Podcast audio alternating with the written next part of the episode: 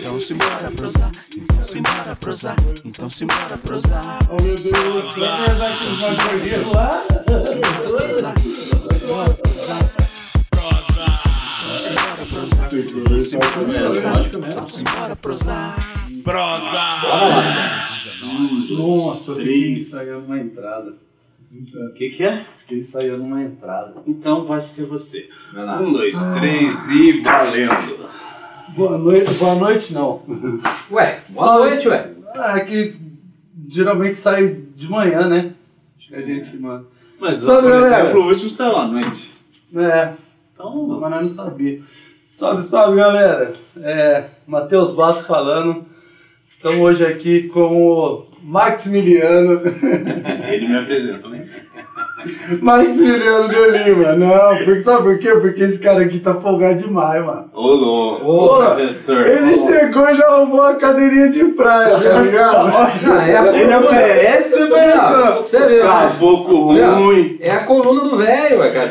Tô brincando, tô brincando, cara. Eu acho que, que você merece qualquer. Vixe, Maria, qualquer cadeira. rapaziada. Obrigado, obrigado. Brincadeira. Estamos aqui Salve, hoje salve. Com, o professor, com o meu amigo professor Rogério Novaes. É nóis. Professor do quê? Rapaz, você sabe que eu vou contar primeiro pra vocês como que cheguei a ser professor. E eu nunca imaginei dar aula de nada na minha vida. Certo. Então, a vida vai passando, vai tocando daqui, vai tocando de lá, veio, deu uma longa história, né? Comecei minha vida lá na área de manutenção, de mecânica, por, por conta do sonho do velho pai, né? Novão. Ah, novão, 14 anos já tava no Senai, já rasgando é, na fresa, no torno e e aquele negócio, né? Até vi um motorzinho ali, já tirei uma foto, falei, pô, me lembrou, né? Meu pai trabalhou muitos anos na Bosch, né? Quase 35 anos na Bosch. Então o sonho do velho Rui, né? Meu pai chama Rui, Rui Camargo, né? Fala, seu Rui. Ô, seu Rui, um beijo pra você.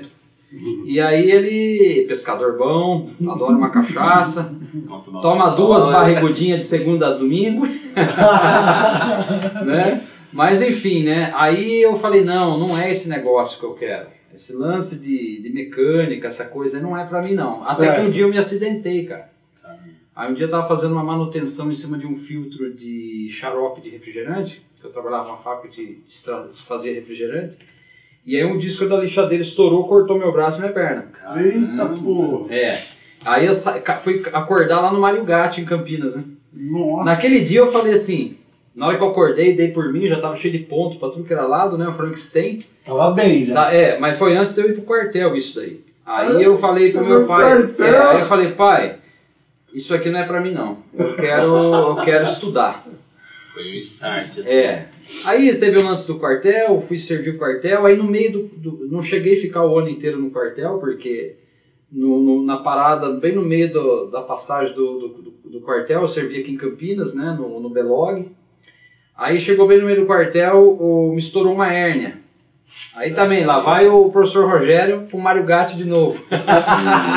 Frequentador É, assíduo. É assíduo. Na hora, que eu, na hora que eu cheguei no Mário Gatti, eu falei, na hora que eu acordei, fizeram a cirurgia, tudo, beleza, ó, o senhor vai ficar bom, né? Falei, beleza, então tá bom.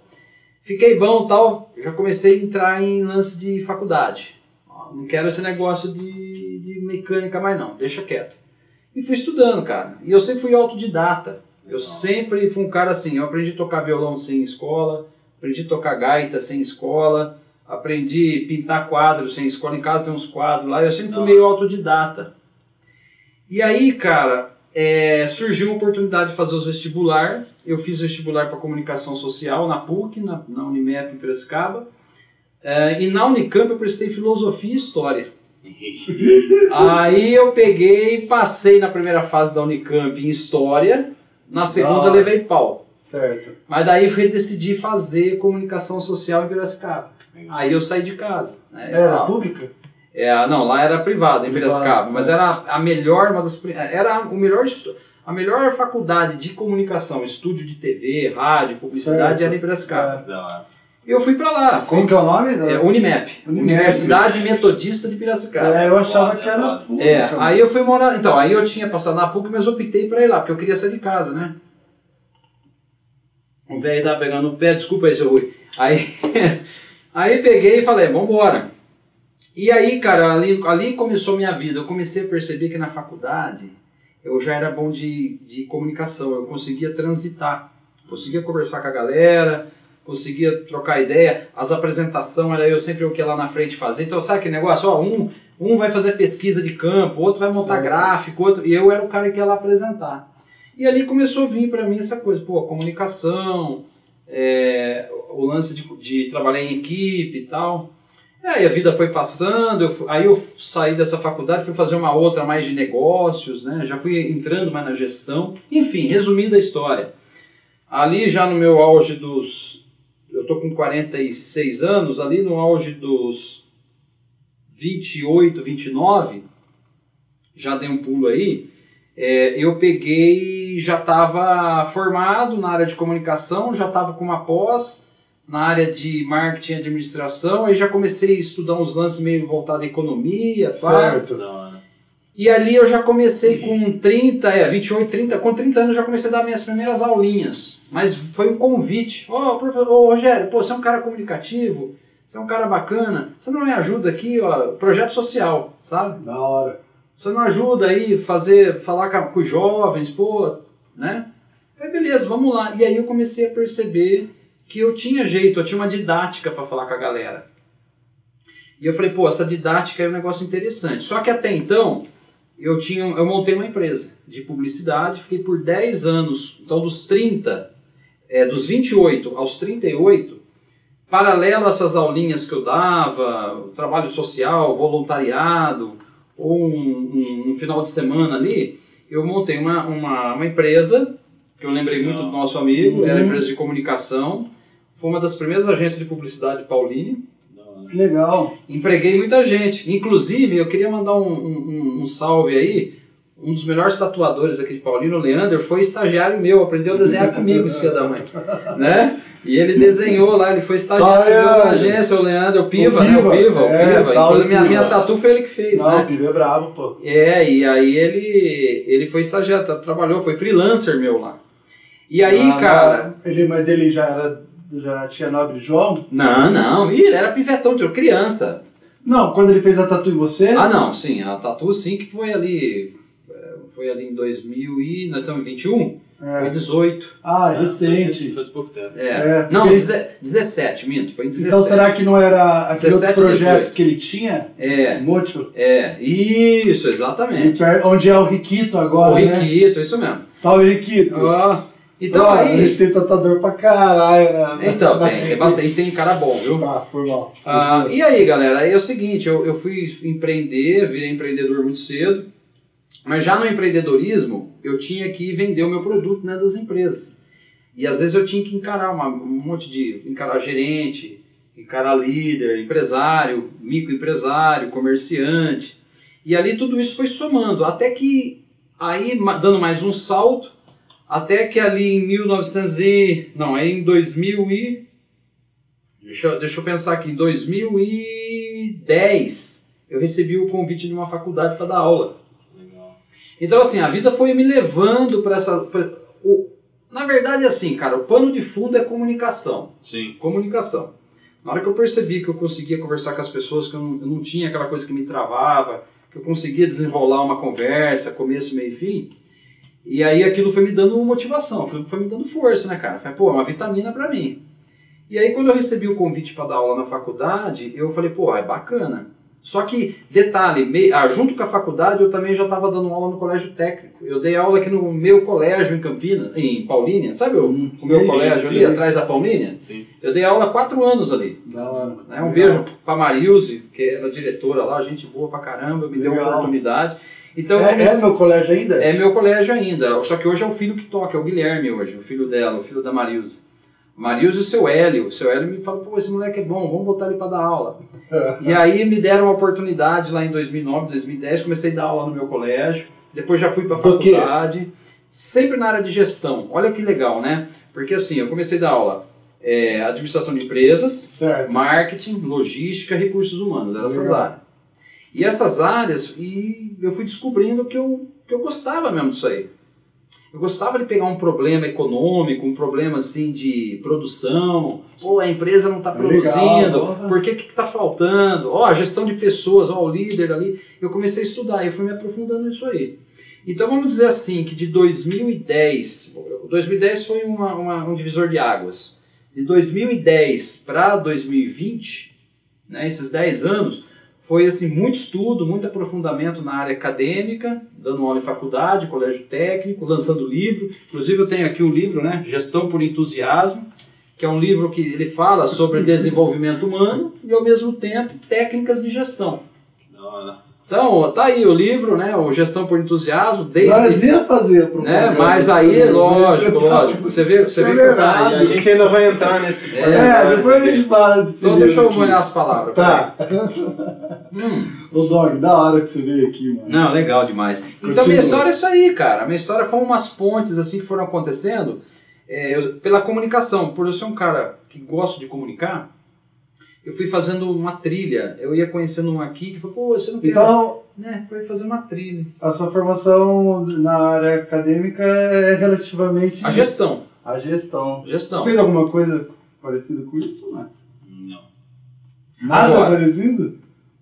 Mas aí, detalhe, quando eu entrei aqui nesse estúdio hoje, cara, eu comecei a ba- bater um, um olho aqui nesse painel, nessa logo, né? A iluminação. Porque assim, eu, a minha área, a primeira área foi publicidade e propaganda. E a publicidade e propaganda tem um pé dentro da arte, tem um pé dentro da cultura, né? Então, assim, eu também tive muitas experimentações. Cheguei a trabalhar em rádio, trabalhei em jornal. Pô, eu trabalhava em jornal na época de Pestap. Não tinha fotolito digital que nem é hoje. Hoje é Uhum. tudo digital. Naquela época você tinha que entrar num, num 486, fazer uma artezinha no Corel, era os primeiro Corel que tinha. Corel, preto e branco. É, aí você imprimia preto e branco. Aí na hora que você imprimia, tinha um, um, um- estagiário lá que ele ficava com um estilete numa mesa de vidro, cortando aquelas artes. Aí ele ia para um, o Pestap, que era uma folha, que era como se fosse uma régua, Sim. uma folha cheia de medidas. Ele, ele começava a colar para montar a folha do jornal. Daquela colagem ia para o fotolito. Aí do fotolito rodava o jornal. Então eu aí você vê, né? Eu comecei a trabalhar, eu trabalhei com jornal e eu trabalhava para tirar uma grana para pagar a faculdade, para pagar, pagar a faculdade. Então assim, quantas noites passava em claro montando jornal, cara? Você entendeu? E depois e é assim foi a vida. Não, eu pago o pau, não. Essa galera assim, que né? se forma, assim, por mais. Ainda, ainda mais você que, que levou a sério a sua carreira e. E você é um cara que, que, que, que gosta da vida, eu te conheço. Gosto. Eu amo viver, cara. Eu e, amo e viver. tem tudo a ver o que você estudou. Cara, Da forma que você vive, eu vendo de fora, assim, ó. Eu te conheço, você tá sempre feliz. Não sei se é porque você tá sempre comprando cerveja. Ó, ó, aí que tá. Esse é o segredo do negócio. Existe uma palavra, uma palavra mágica na minha vida. Tô brincando. Que é essa palavra que tá aqui, ó. Rogério, Entusiasmo. com certeza. Porque é o seguinte, você pensa, cara, é, não é fácil. Eu sou pai de dois filhos, a minha menina está com 16 anos, Sim. né? Começou o primeiro trabalho agora, né? Começou a trabalhar. O meu menino está com 14, está estudando. Os dois são lindos. É, é, são lindos, Grande. dois filhos maravilhosos, É. não tem um A para falar deles. A- a- são filhos assim fantásticos, né? Procuro ser É, você- um pai, falou isso aí. procuro ser um pai honrado em todos os sentidos. Minha esposa, parceira pra caramba, nunca me. Ah, coitada, me aguenta, né? Porque eu com as minhas loucuras, né? Não, porque ó, uma hora, uma hora queria pintar quadro, uma hora, uma hora Cara, quer mas fa- eu é, sou assim andar de também, moto, mano. O Max uma tá hora quer tocar gaita e dar canja É. nos botecos da vida. Então, sabe? Então o entusiasmo é que assim, eu tenho que ver graça no negócio. É. Só que não é todo dia que nós estamos bem. Tem Sim. dia que não tá legal. Tem dia que não tá Ah, legal. cara, eu acho que eu já te peguei sério algumas vezes, assim, ó, mas. Tipo, não, não que tenha demonstrado, passado uma energia negativa, muito pelo contrário. Porque esse é um fator. Esse é outro fator. Eu sou amigo da positividade. Sim. Que nem vocês falaram do Peter. Há quantos anos que eu não vejo o Peter? Salve, O- Peter. o- Nossa, salve, não gosta Peter. do Peter, Peter não. é positividade. o Peter, na verdade, eu conheci ele porque ele é amigo do meu primo. Amigo do meu primo Nê. Trabalhando na prefeitura tal. E o Ney é mais velho do que eu. E só- o Peter é da- da- do hip hop, né? Eu já sou rock, roqueiro, né? Ro- Rock and roll sempre, né? Roll. Porque o rock and roll entrou na minha veia com 9 Nossa, anos de idade. Vou até tirar essa blusa que tá dando Né? Com 9 anos de idade, vou, agora vou dar uma outra ponte, vamos dar um outro giro aqui. Mano, você fala É, não, que, que não, você quiser. agora eu, eu- eu vou entrar nesse assunto, porque assim, o Matheus já foi lá no meio. É, Né? Ele já foi falou. na canela. É. Você está presente como cidadão, imagino, paulinense. Ah, Paulinense já, né? E, e fala um pouco da sua infância, como foi crescer aqui nessa cidade e até você chegar nos dias atuais como professor. Verdade, cara. Você sabe que isso aí é um negócio muito fantástico. Eu, eu, meu pai, carreira em empresa grande, na Bosch, em Campinas, a minha mãe, dona de casa, e a gente praticamente sempre foi de Campinas. Sempre, Eles, eles daqui da região. sempre de Campinas, né? E, e aí um dia meu pai chegou em casa, eu me lembro até hoje, meu pai tava meio com o saco cheio de Campinas, aquele bairro crescendo, assalto, pá. Meu- e eu tinha um tio que morava aqui em Paulínia, lá que na, bairro de Campinas, É, eu morei em Campinas, saída para Valinhos. Um bairro chamado, perto da Swift, mas era Jardim das Oliveiras, existe até hoje. Sim. E ali tem umas quebradas, tal, tudo, né? Igual toda cidade. Toda a cidade, normal. E meu pai falou assim, ó, nós precisamos sair fora daqui. Eu quero ir mais pro interior, a Bosch vai me mandar embora daqui a pouco, vai fazer um- uma, uma- vai fazer um- uma proposta de demissão voluntária e tal, e eu quero montar um comércio. Foi quando um tio meu aqui de Paulínia, que já estava aqui há muito tempo, ele trabalhava como, como supervisor de produção na Granja Coave, extinta Granja Coave. Caraca. Isso eu tô falando, gente, Aqui minha- isso aqui é idos de 83. Olha, 1983. tava quase nascendo. Em 83, meu pai chega em casa e fala, fa- falou para minha mãe, a minha irmã era muito pequena, mas eu me lembro muito bem, que eu sou três anos mais velho que minhas irmãs. E eu tenho um irmão temporão que veio nascer aqui em Paulínia, que eu sou 13 anos mais velho que ele, Ei, né? Então assim, o meu pai chegou em casa e falou, bem, nós vamos embora de Paulínia, nós vamos para Paulínia, quer dizer, nós vamos embora de Campinas, nós vamos para Paulínia. Porque o seu irmão fez um convite para mim, ele falou que se eu for para lá, eu consigo comprar um comércio lá e a gente tocar a vida para lá e a gente veio embora. Quando eu vim para Paulínia, porque em Campinas eu vivia numa redoma, fechado, né? Era de escolinha, de perua para escola, aquele moleque iogurte, né, cara? Né? Aquela coisa, né? Sério? Meinha três quartos, é, conga no E pé, a pá, só ficava em casa. contrário. Não, porque no, em Campinas já tinha um, Ah, um- tá. ali, o bairro ali já era meio complicado, verdade, né? verdade. Quando eu chego em Paulínia, cara, pra mim era uma grande fazenda. Eu fui morar no João Aranha que nem asfalto tinha. E era, né? Que aqui quem, quem depois assistiu nós aqui, o Belamir Freire, meu amigo de infância, o Jean Tozeto, Bela, parça pra caramba. O Jean Tozeto, arquiteto reconhecido aqui em Paulínia, também lá do João Aranha. Tem tantos, cara, tantos se for falar aqui, né? O... Então aí, quando eu cheguei em Paulínia, era uma grande fazenda, cara. Então ali eu me descobri, pé descalço, arrancando o tampão do dedo, jogando bola, Nossa, é, martelando, martelando eucalipto para fazer trave de gol, né? Então isso aí, cara, foi isso aí foi um negócio tão bacana na minha vida que ali eu me descobri, ali eu comecei a ter o convívio com a galera, né, com uma outra coisa. E aí a gente foi crescer, meu pai teve um comércio Era direto pro Joaranha. direto pro Joaranha. E ali nós ficamos to- praticamente todos os anos 80 no Joaranha, nessa vida. Meu pai tinha um comércio, eu ajudava ele, como foi meu primeiro emprego, ia lá lavar copo, servia né, lá a galera e tal.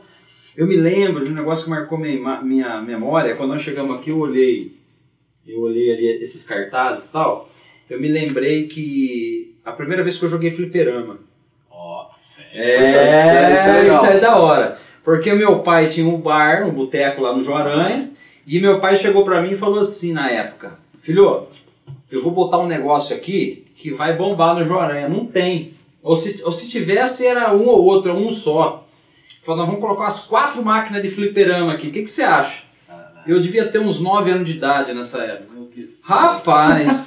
Aí o que, que eu fazia? Tinha o pinball. Você lembra mais ou menos que, que ano?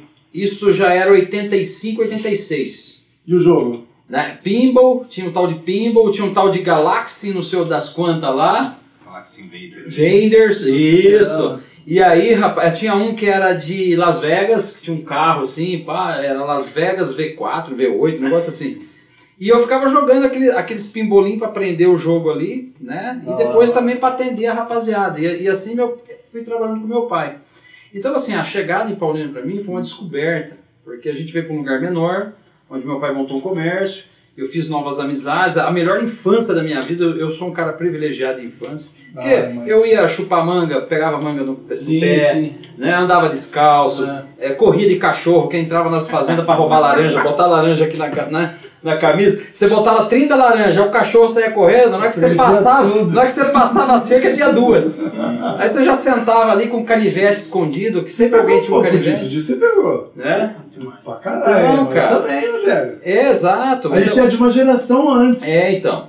Aí, é, na verdade, vocês vieram acho que uma e meia depois. Porque eu sou de Ah, é verdade. É, você é, de uma é, é, geração antes. Então você A vê, gente é depois. essa mudança de ritmo, essas coisas, foi fundamental na minha vida. Porque isso que eu falo, é, a gente não vê. Os meus filhos, por exemplo, não tem isso. Você É, entendeu? Não é. tem isso aí. É mais difícil, né? Pô, eu ficava brincando na rua até 11h30, meia-noite, É. e minha mãe ficava tranquila, Nossa, chegava em casa, ah, disso, você estava na casa do Zé, Verdade. do Zé, não sei das quantas. aí também. né? Então, assim, aí você chegava em casa, o dia que você chegava cedo em casa da rua, era, ou era final da novela, Nossa, a turma queria ver, né, o final de Vale Tudo, né? Rock Santeiro, né? Então, você só, você só chegava cedo em casa, você era final de novela, ou se a turma ficava falando de assombração, você ficava com medo do caramba. aí, Você assistiu aquela não novela? era isso aí? Aí você no- chegava cedo com medo, assim, Você assistiu aquela banho. novela Que Rei Sou Eu? Pô, pela, foi uma das melhores novelas. Você assistiu? Pô, assisti, que isso sou eu, cara. Cara, essa daí foi a primeira novela que eu lembro que eu assisti, você acredita? Que eu lembro que eu assisti, não. A que eu assisti mais, no, a primeira que eu assisti na minha vida, eu acho. Que eu me lembre, né, eu acho. Então, e é isso aí, cara. antigo, mano. antigo. Você não lembra? Ó, não, não, Ah, não fui muito aficionado à novela. Ah, mas é porque a gente não tinha televisão em casa, então qualquer coisa que a gente assistia, é. fixava. E na minha avó, e todo mundo assistia. Aí que essa era essa daí, que rei sou eu, que era de medieval, né? Isso, medieval, medieval. Tinha, tudo, a- a- tinha lá, eu lembro de alguns atores clássicos. Ravengar, né? Tinha o Tinha Ravengar. e só que eu lembro. E o cara que usou a máscara, que era o Edson Celular, Edson né? Celular. Que era novo pra cacete. É. Tá vendo? Mano, Você vê, mas eu não lembro. Era um Brasil? era um Brasil assim, do interior, né? O Brasil. Pô, eu me lembro nessa época, assim, é muito do que eu sou hoje, eu sou grato a essa época do pé no chão, do João Aranha, aquela coisa da molecada, você entendeu? E ali eu fui me descobrindo. Muito do que eu sou hoje vem daquela época, essa coisa da comunicação. Eu ia perguntar, o seu entusiasmo de hoje vem muito dessa Muito, época? muito, Vem muito. muito desse espírito jovial. Muito, muito. E eu, eu brinco assim com todo mundo, eu falo, gente, a hora, a hora que você. Eu me lembro muito de Charlie Chaplin, que eu sou também cinéfilo, eu gosto de cinema, sempre gostei.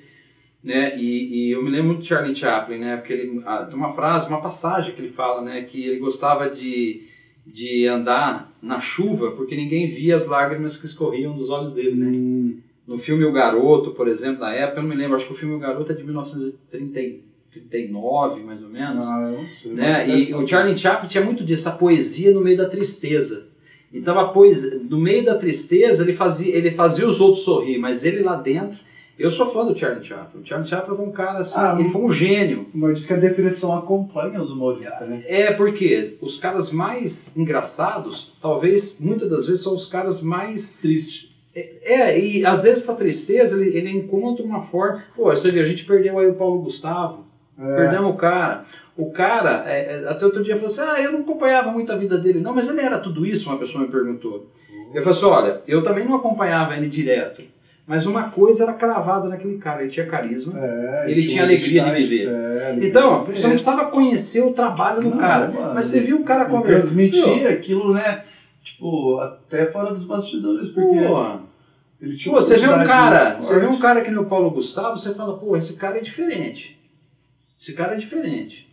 Então você vê Paulo Gustavo, o Chico Anísio. Você gostou daquele Pô. filme é, é, Minha Mãe é uma Peça? Sim, gostei. Minha mulher é fanzaça. Fanzaça. Cara, eu gostei pra caralho, mano, mas é- ela, a, ma- o Paulo Gustavo é igualzinho a minha mãe. Então, mas aí que eu tô dizendo. Mano, eu não consigo Viu? assistir o viu? filme, você Mas é- é que aí- raiva que daquela... Mas é aí que eu tô dizendo. O que você falou, quase todo mundo fala. É, é verdade. Ele conseguiu sim, encarnar ele a mãe de todo brasileiro. cara. Eu achei muito foda. Esse cara é diferente. Eu falo, mano, esse como cara que é esse cara diferente. consegue fazer tão bem o papel Viu? de uma mãe desse jeito? Esse cara é diferente. Bravo. Você entendeu? Então, assim, o que que acontece? Paulo Gustavo, Charlie Chaplin, Chico Anísio, é, é, Mazzaropi, esses caras esses cara não... Aí, Viu, eu ver Calma. você. Viu, pô. Meu, esse- esses caras, esses caras são diferentes, esses caras são diferentes. E uma coisa que é bacana, é, já dando um outro loop, uma outra coisa que foi muito importante no João Aranha pra mim, voltando lá, aí já pegando agora a fase da adolescência Sim. pra aquela, já passando a pré-adolescência, adolescência mesmo. Certo. Aí o professor Rogério lá com seus 16, né, 15, 14 16 anos, anos. Que salve. né, menino. 15, 16 anos, eu peguei, cara, eu me transformei num grande fã de rock and roll. Certo. E, mas o rock and roll entrou na minha vida com 9 anos de idade, na verdade. Foi com 9, foi um pouco antes. Com 9 anos de idade, meus dois primos mais velhos me apresentaram o rock and roll, porque eu morava numa avenida no Joaranha, Duque de Caxias, Ué, né? E onde era a casa que eu cresci nessa época, hoje é uma veterinária. Tem ela até hoje. O Duque de Caxias. E do lado da, da tem uma viela próxima, que hoje tem o bar do Neco lá, sei. Neco, Neco Vieira. Do lado onde essa casa morava o Bozó, que hoje é aqui do Paulinense, grande amigo palmeirense, gente boa pra caramba. O Cabeça, irmão dele. O Cabeça e o Bozó eram amigos dos meus primos mais velhos, do Nê e do Joca. E esses caras, velho, trabalhavam pra ter carro, para ter carro, rebaixar carro e botar rock and roll de sabadão. Certo. Então eles ficavam lavando o carro das 9 da manhã às 5 da tarde. Só no rock and roll. E rock and roll comendo solto na casa lá. E era na casa do seu Bozó, do pai do Bozó e do Cabeça. Da hora. E ali eu comecei a escutar RPM, Camisa de Vênus, Plebe Hood, Legião Urbana, Paralamas do Rock Sucesso, Rock Nacional. Mas também Dark Straight, Kiss, Bravo. só as coisas boas, né? Creedence. Creedence. E aí começou a vir o Paranauê do rock and roll, né? Clássico, né? Os clássicos. E aí eu falei, pô, eu, é, aquilo ali me pegou, me fisgou aquilo lá. Da hora. Então, com Eu 9 gosto. anos de idade, eu assumi, falei, pô, a Queen, né? E eu comecei, eu comecei a falar, ó, ah, e aí, um pouquinho depois, já dando um saltinho ali pros 14, 15 anos, aí começou a vir Black Sabbath, Iron Maiden. Aí, É, aí, não, teve, não, mais, aí não é, teve jeito, é. cara. Rainbow, Jill, né? Porra, aí não teve Da hora. jeito. Aí eu Você falei, foi no SW? Fui. Fui SW, fui em Rock in Rio, é, fui no The Monster of Rock. É, a galera do João Aranha queria mandar um abraço aqui pro Clodoaldo, meu amigo rock and roll lá do grupo Coisa Velha. Gente boa pra caramba. Ah, então tem uma galera do João Aranha ali que a gente foi moldado no rock and roll, cara. E o rock and roll trouxe pra mim esse negócio. Que bom, né? O entusi- muito desse entusiasmo vem também da música, do rock and roll, da, da- dessa coisa que eu, da própria infância. Se queria te cortar, você já participou? Eu tô fazendo muita pergunta pra você, mas é porque eu tô curioso de verdade. Você já participou de algum motoclube? Tipo assim, já foi algum evento de motoclube? Não. Não? Os MCs da vida. Mas você tem uma visão dos caras? Tem. Olha, não posso arrumar Com base em meus filme, basicamente, Ah, mas também com, É. com base em relatos de amigos que já, Ah, já, tá. já foram, já, já participaram, já são membros, entendeu? Não, É. eu acho da hora. Ó, aí é aquela vertente, né? Você tem que pensar a estrutura da, da, da situação. Porque qual que é a estrutura? É, assim como o rock and roll é uma contracultura para muitos, que é aquela cultura, o que que é a contracultura? É aquela cultura que foi marginalizada por algum motivo. Ah, o cara é roqueiro, o cara é maconheiro, o cara é isso, o cara, o cara vendeu a alma ao, ao, ao diabo. Não, porque eu me lembro. Você vendeu Não, eu me lembro, eu me lembro, eu, eu me lembro em 1981, meu pai tinha um Sharp, toca fita, mas não era o double deck que não tinha essa tecnologia, era um, Double toca, deck. era um toca fita só e o vinil e o rádio. cabeçote. O cabeçote Sharpão assim, cor- pra- dessa cor aqui dessa. E eu, eu me lembro que eu coloquei numa rádio tava tocando Kiss, Certo. uma música do Kiss. Legal. Aí minha mãe fala, "É, esses caras aqueles mascarados, tudo demoníaco, porque na mídia, na época, o Kiss, o Kiss era a banda demoníaca. É, os caras falavam que significava é, reis. e- É, tinha umas é, coisas desse jeito aí. E aquilo, e aquilo me soava como um negócio, não, pera aí, agora eu vou pesquisar. Agora, eu sempre fui assim, agora aquilo me chamou atenção. E a gente vai ver que não tem nada a ver. E aí, cara, o que que acontece? Você vai começando a perceber que assim a contracultura. Então você pega o rock and roll, o motociclismo. O motociclismo, que é uma coisa que sempre teve na minha, na minha mente, sempre teve no meu sangue, sempre. Eu vim me tornar um, um motociclista há pouco tempo, porque eu tive que vencer aí o, o preconceito de, da família, a esposa Sério? tinha medo, Sério? uma série de coisas. Mas eu me lembro até hoje de uma cena do filme. Aliás, um, um abraço aí, um salve aí pro pessoal da Correntado lá, meus amigos lá, o Estevão, o. Elias, Ah, né, né? o Marco Pimentel. Quando eu tô lá no, no- na Correntada, tem um quadro no nosso palco lá, que é uma cena do filme, É. é o Peter Fonda pilotando uma Chopper com a Certo. bandeira dos Estados Unidos no tanque, Uhum. né, em formato de pingo. E aquilo é uma cena do filme, né, Sem Destino. Da hora. Quando eu assisti esse filme, eh, foi que nem o rock and roll. Eu falei, putz, é disso que eu gosto. Da É disso que eu gosto. Que legal. E- Só que eu fui me tornar motociclista há pouco tempo.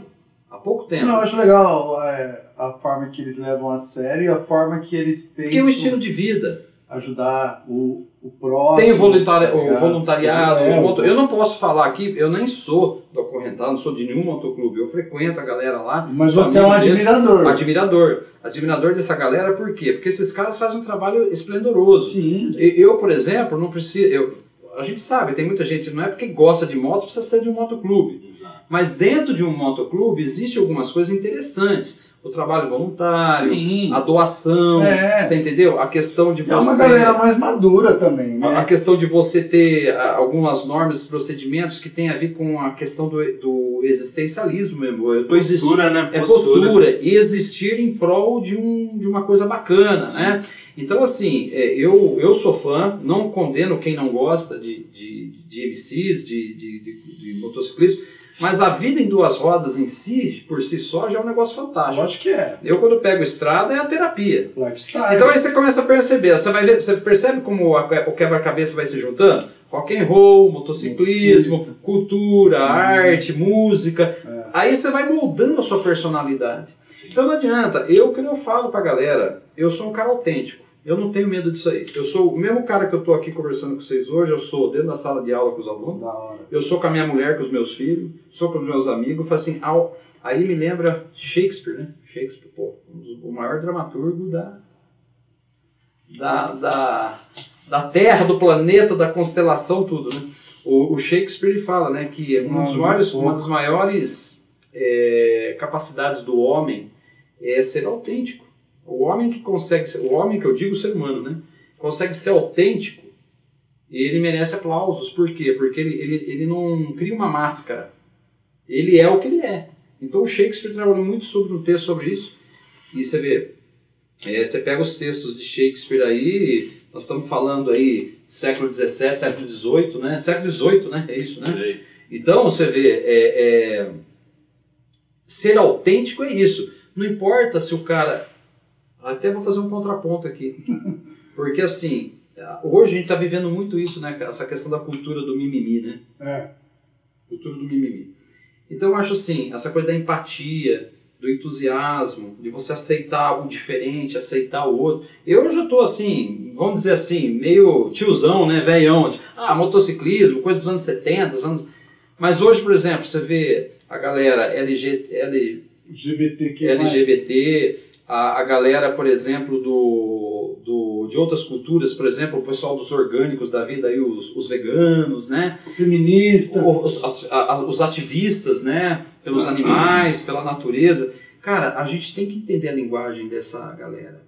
O mundo só evolui se você consegue conectar, porque assim, eu não preciso ser igual a eles, mas peraí, É. deixa eu ver o recado que essa galera tá colocando para mim. É esse o ponto. Ou respeitar. né, Respeitar o ponto de vista, a empatia, porque assim, porra, você pensa, meu, tem uma galera aí que eles, eles dão a vida deles para salvar tartaruga, É. pra para para respeitar o transexual lá que precisa ter respeito no mercado de trabalho. É, porque nem, tipo assim, você queria te cortar que tem, tem umas pessoas que acham que, tipo assim. Algumas pessoas não, eu escutei isso essa semana. Ah, ela gosta mais de cachorro do que de gente. Para o que tá fazendo pra cuidar dos bichos, tá ligado? Eu acho que tem, pra algumas pessoas, elas pensam o seguinte, pô, ninguém tá fazendo isso. Eu vou ter que fazer isso porque tem muito animalzinho que precisa dos meus cuidados. Já as pessoas, tem muita gente que cuida das pessoas. Entendeu? Um exemplo. É empatia. Por mais que a gente Você se não colocar do faz da isso, pessoa. eu acho legal, cara. Lógico que é. Porque, gente, assim, Mas- ó, pensa assim, a É sociedade. um estilo de vida. É, porque a sociedade, é legal a gente falar da história da gente, falei de rock and roll, falei de motociclismo, falei de faculdade, falei de infância, mas é legal a gente perceber que o mundo não gira no, ao torno do nosso umbi- umbigo. Existem outras, outra, o no, ó, Elis Regina já interpretou isso na música de Belchior, que o novo sempre vem. Sim, com O certeza. novo sempre vem. É. Belchior, um dos maiores letristas, maiores músicos, gênios, poetas que Não é nem no Brasil, ele, ele tinha uma. Você vê, o cara morreu ali no ostracismo, quietinho, porque esse mundo não estava dando certo para ele, porque ele não aceitava essas barreiras, ele não aceitava essas indiferenças, né? Então você vê, pô, quando o novo sempre vem. Tem que vir o novo, porque se não vir o novo, ó, isso que vocês estão fazendo, galera, pô, isso aqui, eu vivi essa, essa atmosfera anos 80 e 90. Muito pelo, do que eu vi da galera dos anos 60 dos anos 60, meu, a contracultura, movimento hippie, é, o início do, o início do, do da estrutura da, da, das feministas, do reconhecimento da mulher, é, a questão das drogas e tudo mais, né? Woodstock. O, o LSD, o Woodstock, Beatles e tal. Isso me inspirou a fazer o que eu fiz nos anos 80, a segunda metade dos anos 80 e dos anos 90. Hoje vocês estão fazendo um negócio desse aqui, isso aqui é uma resposta positiva para a sociedade. É, Por por, mais quê? que não seja a gente que tenha começado a fazer isso, Mas, você está no movimento. a gente está no movimento. Tá no movimento. Afinal, todo mundo quer se comunicar. Exato, a Sim, voz. Nem, nem todo mundo quer ouvir, mas é, em geral precisa se comunicar. Se comunicar. E às vezes, às vezes precisa de um, de, um, um canal, de um meio. um né? meio, a, a Né? mensagem precisa ser ali, ó. Por quê? Tudo isso que nós estamos fazendo aqui, eu acho sensacional, porque alguém de alguma forma vai ver, vai escutar, vai, pô, que papo legal. Mas até isso me perturbou. né, cara? assim como me perturbou o, o falar que o Kiss era demoníaco lá, falei, pô, peraí, deixa eu ver se isso é mesmo. Assim como me perturbou aquela foto do, do Peter Fonda pilotando uma moto, porque motoqueiro era vagabundo, era, era nego sem serviço, era nego maloqueiro, tudo parece que era proibido, eu gostava. Aí que, aí que cara, a Aí minha, coçava, a né? minha família inteira, a- a- mas é uma, olha, desculpa família, mas tem que falar a verdade. Tem uma, tem uma, uma ré, uma assim, mas é, é o 97,5%, 98% é do sertanejo, aquela coisa é, do, do- da carteira assinada, é, aquela coisa pá, não sei o quê. Eu quis romper com tudo isso aí. É, mas a minha também. Hora. Porque na hora que falava assim, ó, esse negócio é proibido, eu falei, peraí, por que proibido? Ó, esse som é... Mas por que Aí isso me perturbava, aí me fazia entender. Aí foi onde eu comecei a ter interesse por leitura. Eu leio pra caramba, adoro ler. Vinil, Aí abriu a mente. abriu a mente. Porque aí o que que acontece? O ser humano é muito... A gente não pode ser pouco. A gente foi criado para ser muito. Quando você começa a pensar que o pouco te sustenta, na hora que você começa a ir na, na manada, na hora que você começa a virar ali né, uma massa manipulada, é é a discussão que eu faço. Às vezes, um dia minha filha falou assim, nossa pai, as- é, dá a impressão que o rock and roll é coisa de velho. Eu falei, filha, de uma certa forma a imprensa, a mídia vende isso. Porque não vende mais, não é. O que dá dinheiro hoje não é rock and roll. O que dá dinheiro hoje é o sertanejo universitário, é o, o- eu tenho que me policiar aqui, mas né? né? Cara, a mas porra lá a do gente negócio entende lá o que do você loiro tá lá. falando. A gente sempre Você viveu entendeu? isso. A gente Aí, aí você fala assim, só que o rock and roll não morre. não O morre. que é bom não morre. Não. O rock and roll não morre por quê? Você vê, pô, eu frequento, eu frequento com a minha esposa e com meus colegas, meus amigos, é, pubs, bares. Cara, toda vez que eu vou num bar de rock and roll tá cheio de gente. Sim. Toda vez que eu vou ver, ah, mas é música lá de 1970. Ah, pô, o cara tá tocando The Purple de novo. Mas, Mas tá cheio de gente É, pulando pô. e fala que isso só é bom porque o que é bom não morre. É. A minha impressão que dá é assim, é que assim, não- não- eu não quero aqui rotular, né? Mas, por exemplo, a gente sabe, a gente sabe que tem, tem um sertanejo que é bom. Sim, como tem rock and roll que é ruim. Por exemplo, você vai falar, você vai falar que Milionários é Rico é ruim? Pena Branca e Chaventinho? Não, é bom. É Renato Teixeira, Almir Sater, Almir Sater. é, tem coisa boa. É Christian Ralph, a banda mais rock, é, sertaneja com base roqueira que eu conheci foi o Christian Ralph. Christian Ralph eu conheço, pô, da minha infância. Você de verdade, entendeu? sem cantar. Então tem coisa boa no sertanejo, tem coisa boa no samba. Por exemplo, o samba, o samba. Meu pai, meu pai gosta de samba. Eh, Eu cresci vendo discos de samba. Samba Clara, Matos, Nu, é. ó, Clara Nunes, eh, Velha Guarda da Portela, Fundo de Quintal, Originais do Samba, que até o nosso saudoso Mussum fez parte. Eu fui criado nesse meio da música. Minha mãe era Acho que foi o último disco que a gente comprou aqui, né? É, Não, Olha lá. não é original de samba. É, olha lá, acabou lá, Demônios da. Garoa. Acabou, né? A minha, a minha mãe era. Demônios da, não é Demônios da Garoa, mano? Não. É original de samba. Né? Do Mussum, né? Agora você vê, a minha mãe era do lado do MPB, mais clássico. Uhum. Meu pai já era mais o samba e o sertanejo. Então, assim, tem coisa boa em todas as áreas. Então, você rotular que o rock and roll acabou, tá errado. Não, acabou. Não, não acabou não. Como você também tem que respeitar que novos tipos de som vão aparecendo Pô, a, a, e você a, tem que absorver A alguma Rádio coisa. 15 é braba, velho. Você entendeu? Pô, é braba. Agora, por exemplo, por exemplo, você pegar. Como chama? Vocês, você- a minha filha adora. É a Alok, né? O Alok, né? Pô, você vai falar que o cara é ruim? Eu entendo. Não, mas aí que tá.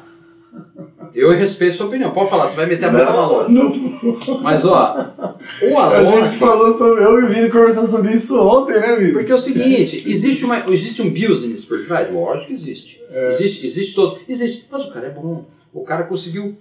Aí é na minha área de gestão. O cara conseguiu colocar um produto com uma imagem forte, bem trabalhado. Porque você pensa. Ah, a maior banda de todos os tempos, viva até hoje, né, do- dos que estão, que sobraram, Ro- Rolling Stones, por Rolling exemplo. Stones. Rolling Stones é rock and roll? É, mas antes de ser rock and roll é uma empresa. Sim.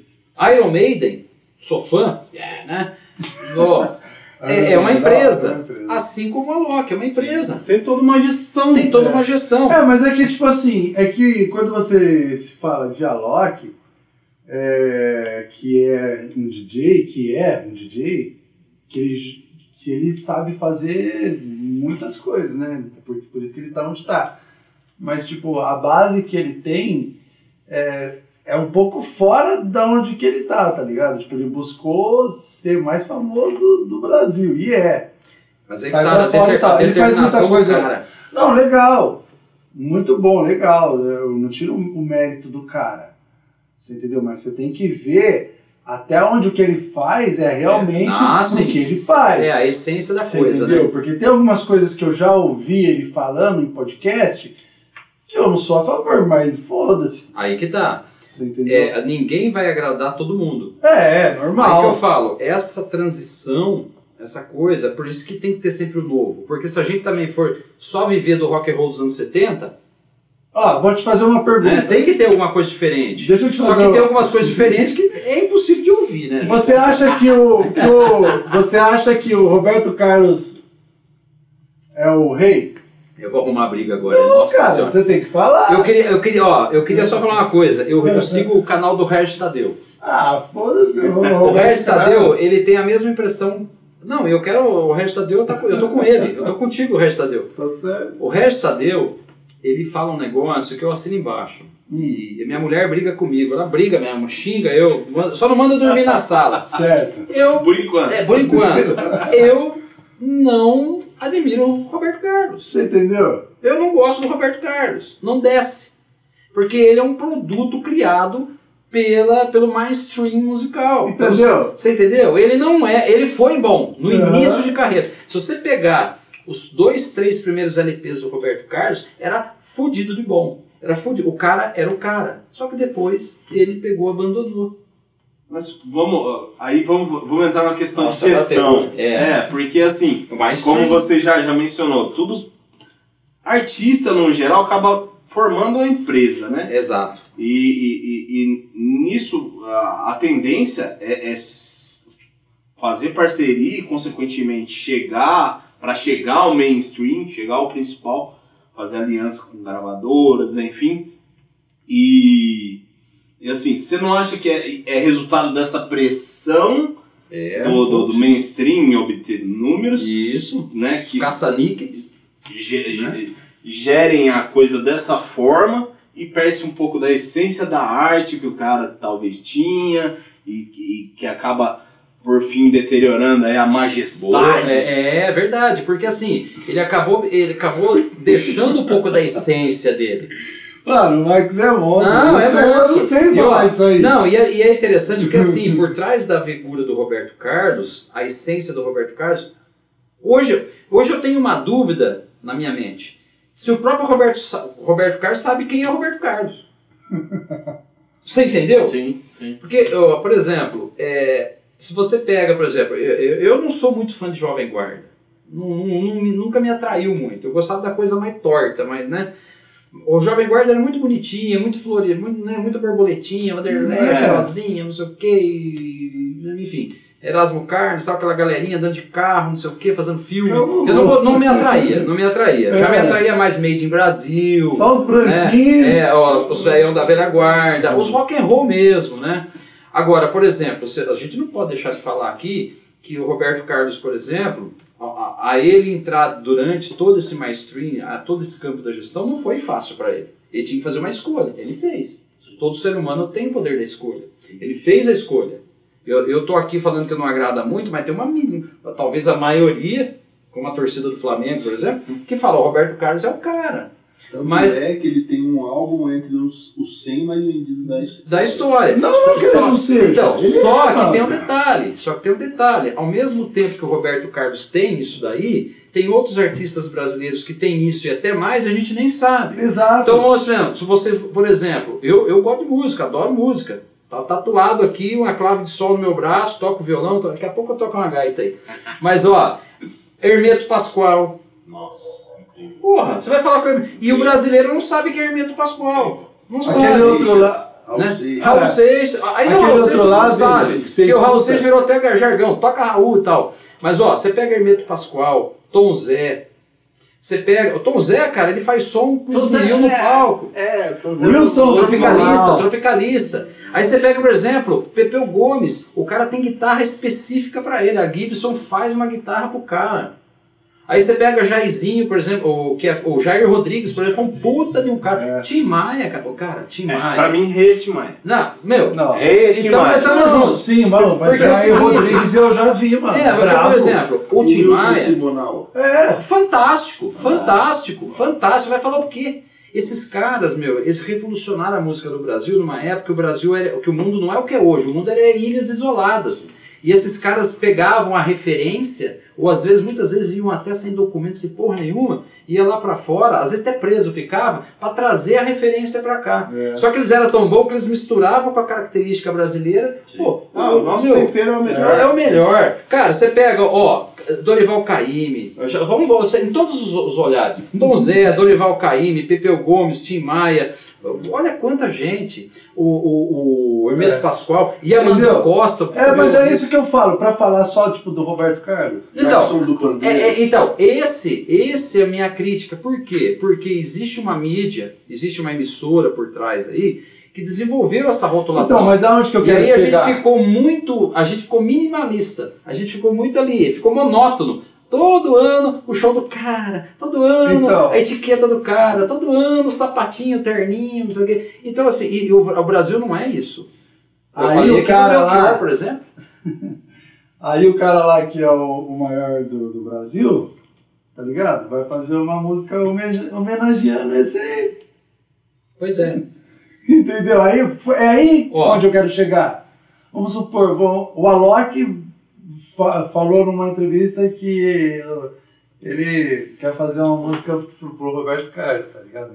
Mas por quê? Será que na essência dele ele quer mesmo fazer? Ou é, ou é porque quer, tem um apelo ali que vai ajudar ele? Ou, por exemplo, se você pegar a maior música do Brasil, tocada em todos os, os quatro cantos do planeta, Garota de Ipanema. Né? Então, pega lá, Garota de Ipanema. Né? Beleza. É, todo mundo conhece. Aí eu já vi artistas, atores, pessoas de várias áreas da cultura e falam assim, pô, eu, eu conheci o Brasil por causa de Garota de Ipanema. Só que hoje eu já estou tão estudando, eu já estou tão ligado com o Brasil que eu já nem lembro mais de Garota de Ipanema, porque vocês têm tanta coisa boa, vocês têm É. tanta cultura. É esse, ó, um cara que eu admiro, é, é um cara que eu costumo, até na hora que eu entrei aqui eu lembrei um pouquinho. Quando você pega, por exemplo, na TV Cultura o Senhor Brasil, né? Sim, sim. o, o, o Rolando, o Rolando Boldrin. O Rolando Boldrin, ele é um cara caipira, ele veio da música caipira. Não Mas é um cara, o Rolando Boldrin é um cara que ele é um multiartista, ele é um cara que ele consegue enxergar por trás da música o, o que ele faz. A, Elisita Barroso fez com a música sertaneja de uma forma mais raiz, mas o Rolando Boldrin é um cara que eu admiro demais. Ele, ele era um músico raso, limitado, mas com uma visão ampliada Acho que é mais um comunicador do que um músico. do que um né? músico. E isso também é louvável, porque o Brasil tem disso aí. Então, assim, a gente tem uma cultura, a gente tem um aspecto de trabalhar a coisa de um jeito, sabe? É, é que eu falo, não dá pra ser. Por isso que eu fico bravo quando eu falo. A todo ano, ah, o Roberto Carlos na Globinha, lá, tal, não sei o que, ah, sei o que. É muito pouco, gente. O Brasil é mais do que isso aí. Então você precisa beber em outras fontes. Por exemplo, uma fonte que eu, eu comecei a beber dessa fonte em 1997. Eu ainda estava lá estudando. Racionais MCs. Não, não, tá, mas ô, top também, top também. Não, mas é assim, é uma paixão que eu adquiri, né? Porque eu É. falei do rock and roll, não posso deixar Não, de tô falar. brincando. É que você É. falou. Nossa, não. É porque é o seguinte, né? Tem. No 1997, eu estava na faculdade e eu fazia algumas charts, autodidata também. Eu, eu desenhava de forma autodidata. Desenha até hoje? Fa- faço algumas coisas ainda. Chartzinha? É, é, perdi um pouco da mão, mas ainda dá pra sair alguma coisa. Tinha alguns então, personagens e tal, né? Consegue fazer o Max? Uma chart? Não, talvez, talvez, talvez É, consiga. zoando, do seu jeito. É, aí, cara, um dia. ah, Talvez consiga sim. Aí ele Tá. pegou, cara, um dia, nós estávamos na rádio da faculdade, era um projeto experimental da faculdade, lá na Unimap. E eu conheci um cara chamado Ma Tiago Matheus. Esse cara foi um parça, meu. Cara, eu não sei onde que ele tá hoje, ele era da região de, de Piracicaba ali, Rio das Pedras, Capivari, alguma coisa assim. E ele pegou e falou assim pra mim, Rogério, escuta isso. Eu, aquele rock and roll, pai, Jill e Queen, não sei o que, Rainbow e Black Sabbath e papai. Ele falou, ó, legal, mas escuta isso aqui. Eu fui lá pra casa com a fitinha cassete, na época. Botei lá no double deck, lá no BASF 60, começou a rodar. Né? Um blues. Hum. Aí, aí você vê, né? Vou pegar aqui agora um pouquinho. Na hora que eu conheci o blues, né? Um fraseado, por exemplo.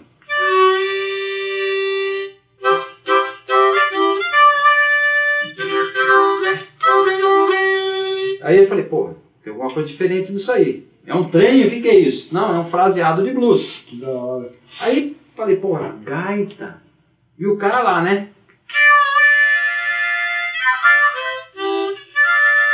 Pô, tem, um fra... tem, um tem uma poesia por trás dessa nota. Aí eu falei, o que, que é isso aqui, né? Aí ele falou, tá vendo? Sabia que você ia gostar. O blues, gaita diatônica, e ele tocava uma gaita, esse cara. Falou, ó, vamos lá pra, pra República lá, vou te ensinar a tocar essa porra aí. Só que eu tinha um tio gaiteiro, o irmão da minha mãe. Só que ele era o cara do sertanejo. Gaita sonhadora, pá. Aí, cara, misturou toda a minha cabeça. Aí eu falei, puta, que é blues. Abriu a mente. Que abriu a hora, mente. mano. E aí, cara, a gaita entrou na minha vida junto com o blues. E o blues é um negócio que é fantástico, porque se eu Ah. começo a falar de rock and roll, eu começo a falar de música, Essa raiz. você vai pra raiz. Aí eu falei, porra, mas da onde que vem isso? Aí eu fui estudar essa porra aí. Aí eu fui ver, porra, os, os escravos americanos, plantadores de algodão, eles eram, eles eram, eles eram limitados em horário, limita, eles eram escravizados mesmo, né? Então, para eles fazerem as festas deles, eles criaram as orações, que era o lamento, como se tem o lamento sertanejo no Ceará, do, na, por exemplo, no Ceará, o norte do Brasil, tem o tal do lamento sertanejo. Inclusive tem uma música do Gilberto Gil que chama Lamento Sertanejo. Assim como temos a ladainha, né? A ladainha na capoeira. Isso, muito bem. Então, os, os escravos americanos, para não chamar a atenção dos seus senhores feudais lá, dos caras que mandavam neles, eles criavam orações né, em formato de, de música, dentro pra, ou, na verdade, era um lamento mesmo. Também tinha música de alegria, mas o blues ele vem da tristeza, vem daquela coisa que sangra, que machuca, aquela coisa crua, né? Então os caras começaram a criar esse lamento em formato de blues, né? Que era uma mistura com gospel, né? Eles tinham um pouco do, do cultuar ao seu a energia superior, mas também de lamentar-se pelo aquele sofrimento. E o blues nasce aí. E aí eu fui conhecer a história do blues, eu me apaixonei. Então de 97 pra cá, eu tô apaixonado pelo blues, cara. Da hora. E o blues faz parte da minha vida. Então, ó, B.B. King, Albert King. King. Muddy Waters, que tocou com o Rolling Stones várias, várias turnês, Eric Clapton. É, porque você tem o blues americano, o blues inglês, né? Mas tem muita coisa boa. Segredo de Não, não, não, não, guarda não. A gente vai fazer o intervalo, certo? Vou tomar essa aqui. Né? Então, agora que a gente vai fazer o, ter- o intervalo, galera, o Rogério vai, Vai fechar essa primeira, vai fechar primeira no, sessão no com a carteado Entendeu? Bora. Deixa eu apertar aqui. É isso. Olha que beleza. Né? dá nove horas. gateado, é, daí nem vai voltar daqui. Aí, ali nem vai. Não tá no ar não, né? Não, tá, pô. Vezes. A gente vai fazer o intervalo depois do seu gateado. Aí sim. Então. Oh, daí nós vai parar, entendeu? Olha o trem.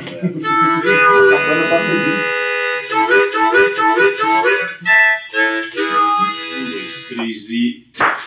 Yes. Salve geral! Maximiliano na fita, Matheus Basso e novamente retornando aqui com o mestre. Opa. Professor. Tamo junto. Professor Rogério Novaes. Bora. Estávamos falando de música, né? Música, é? Blues. Blues. Blues. O Cara, professor eu acabou achei- dando uma palhinha aqui. Nossa, eu achei É, no intervalo também ele deu uma palhinha. O que, que você toca de instrumento? Tudo autodidata, hein? Não é nada profissa, não. É, Não, tudo, não. é tudo pra trocar ideia. É. Mas é, é gaita, né? A diatônica, Tipo, a diatônica, né? Aham. O carrom, Carrom. é, carrom também eu gosto. O violão, violão que é meu parceiro inesquecível. Inclusive meu violão chama Bob Dylan, né? Chama Bob Dylan.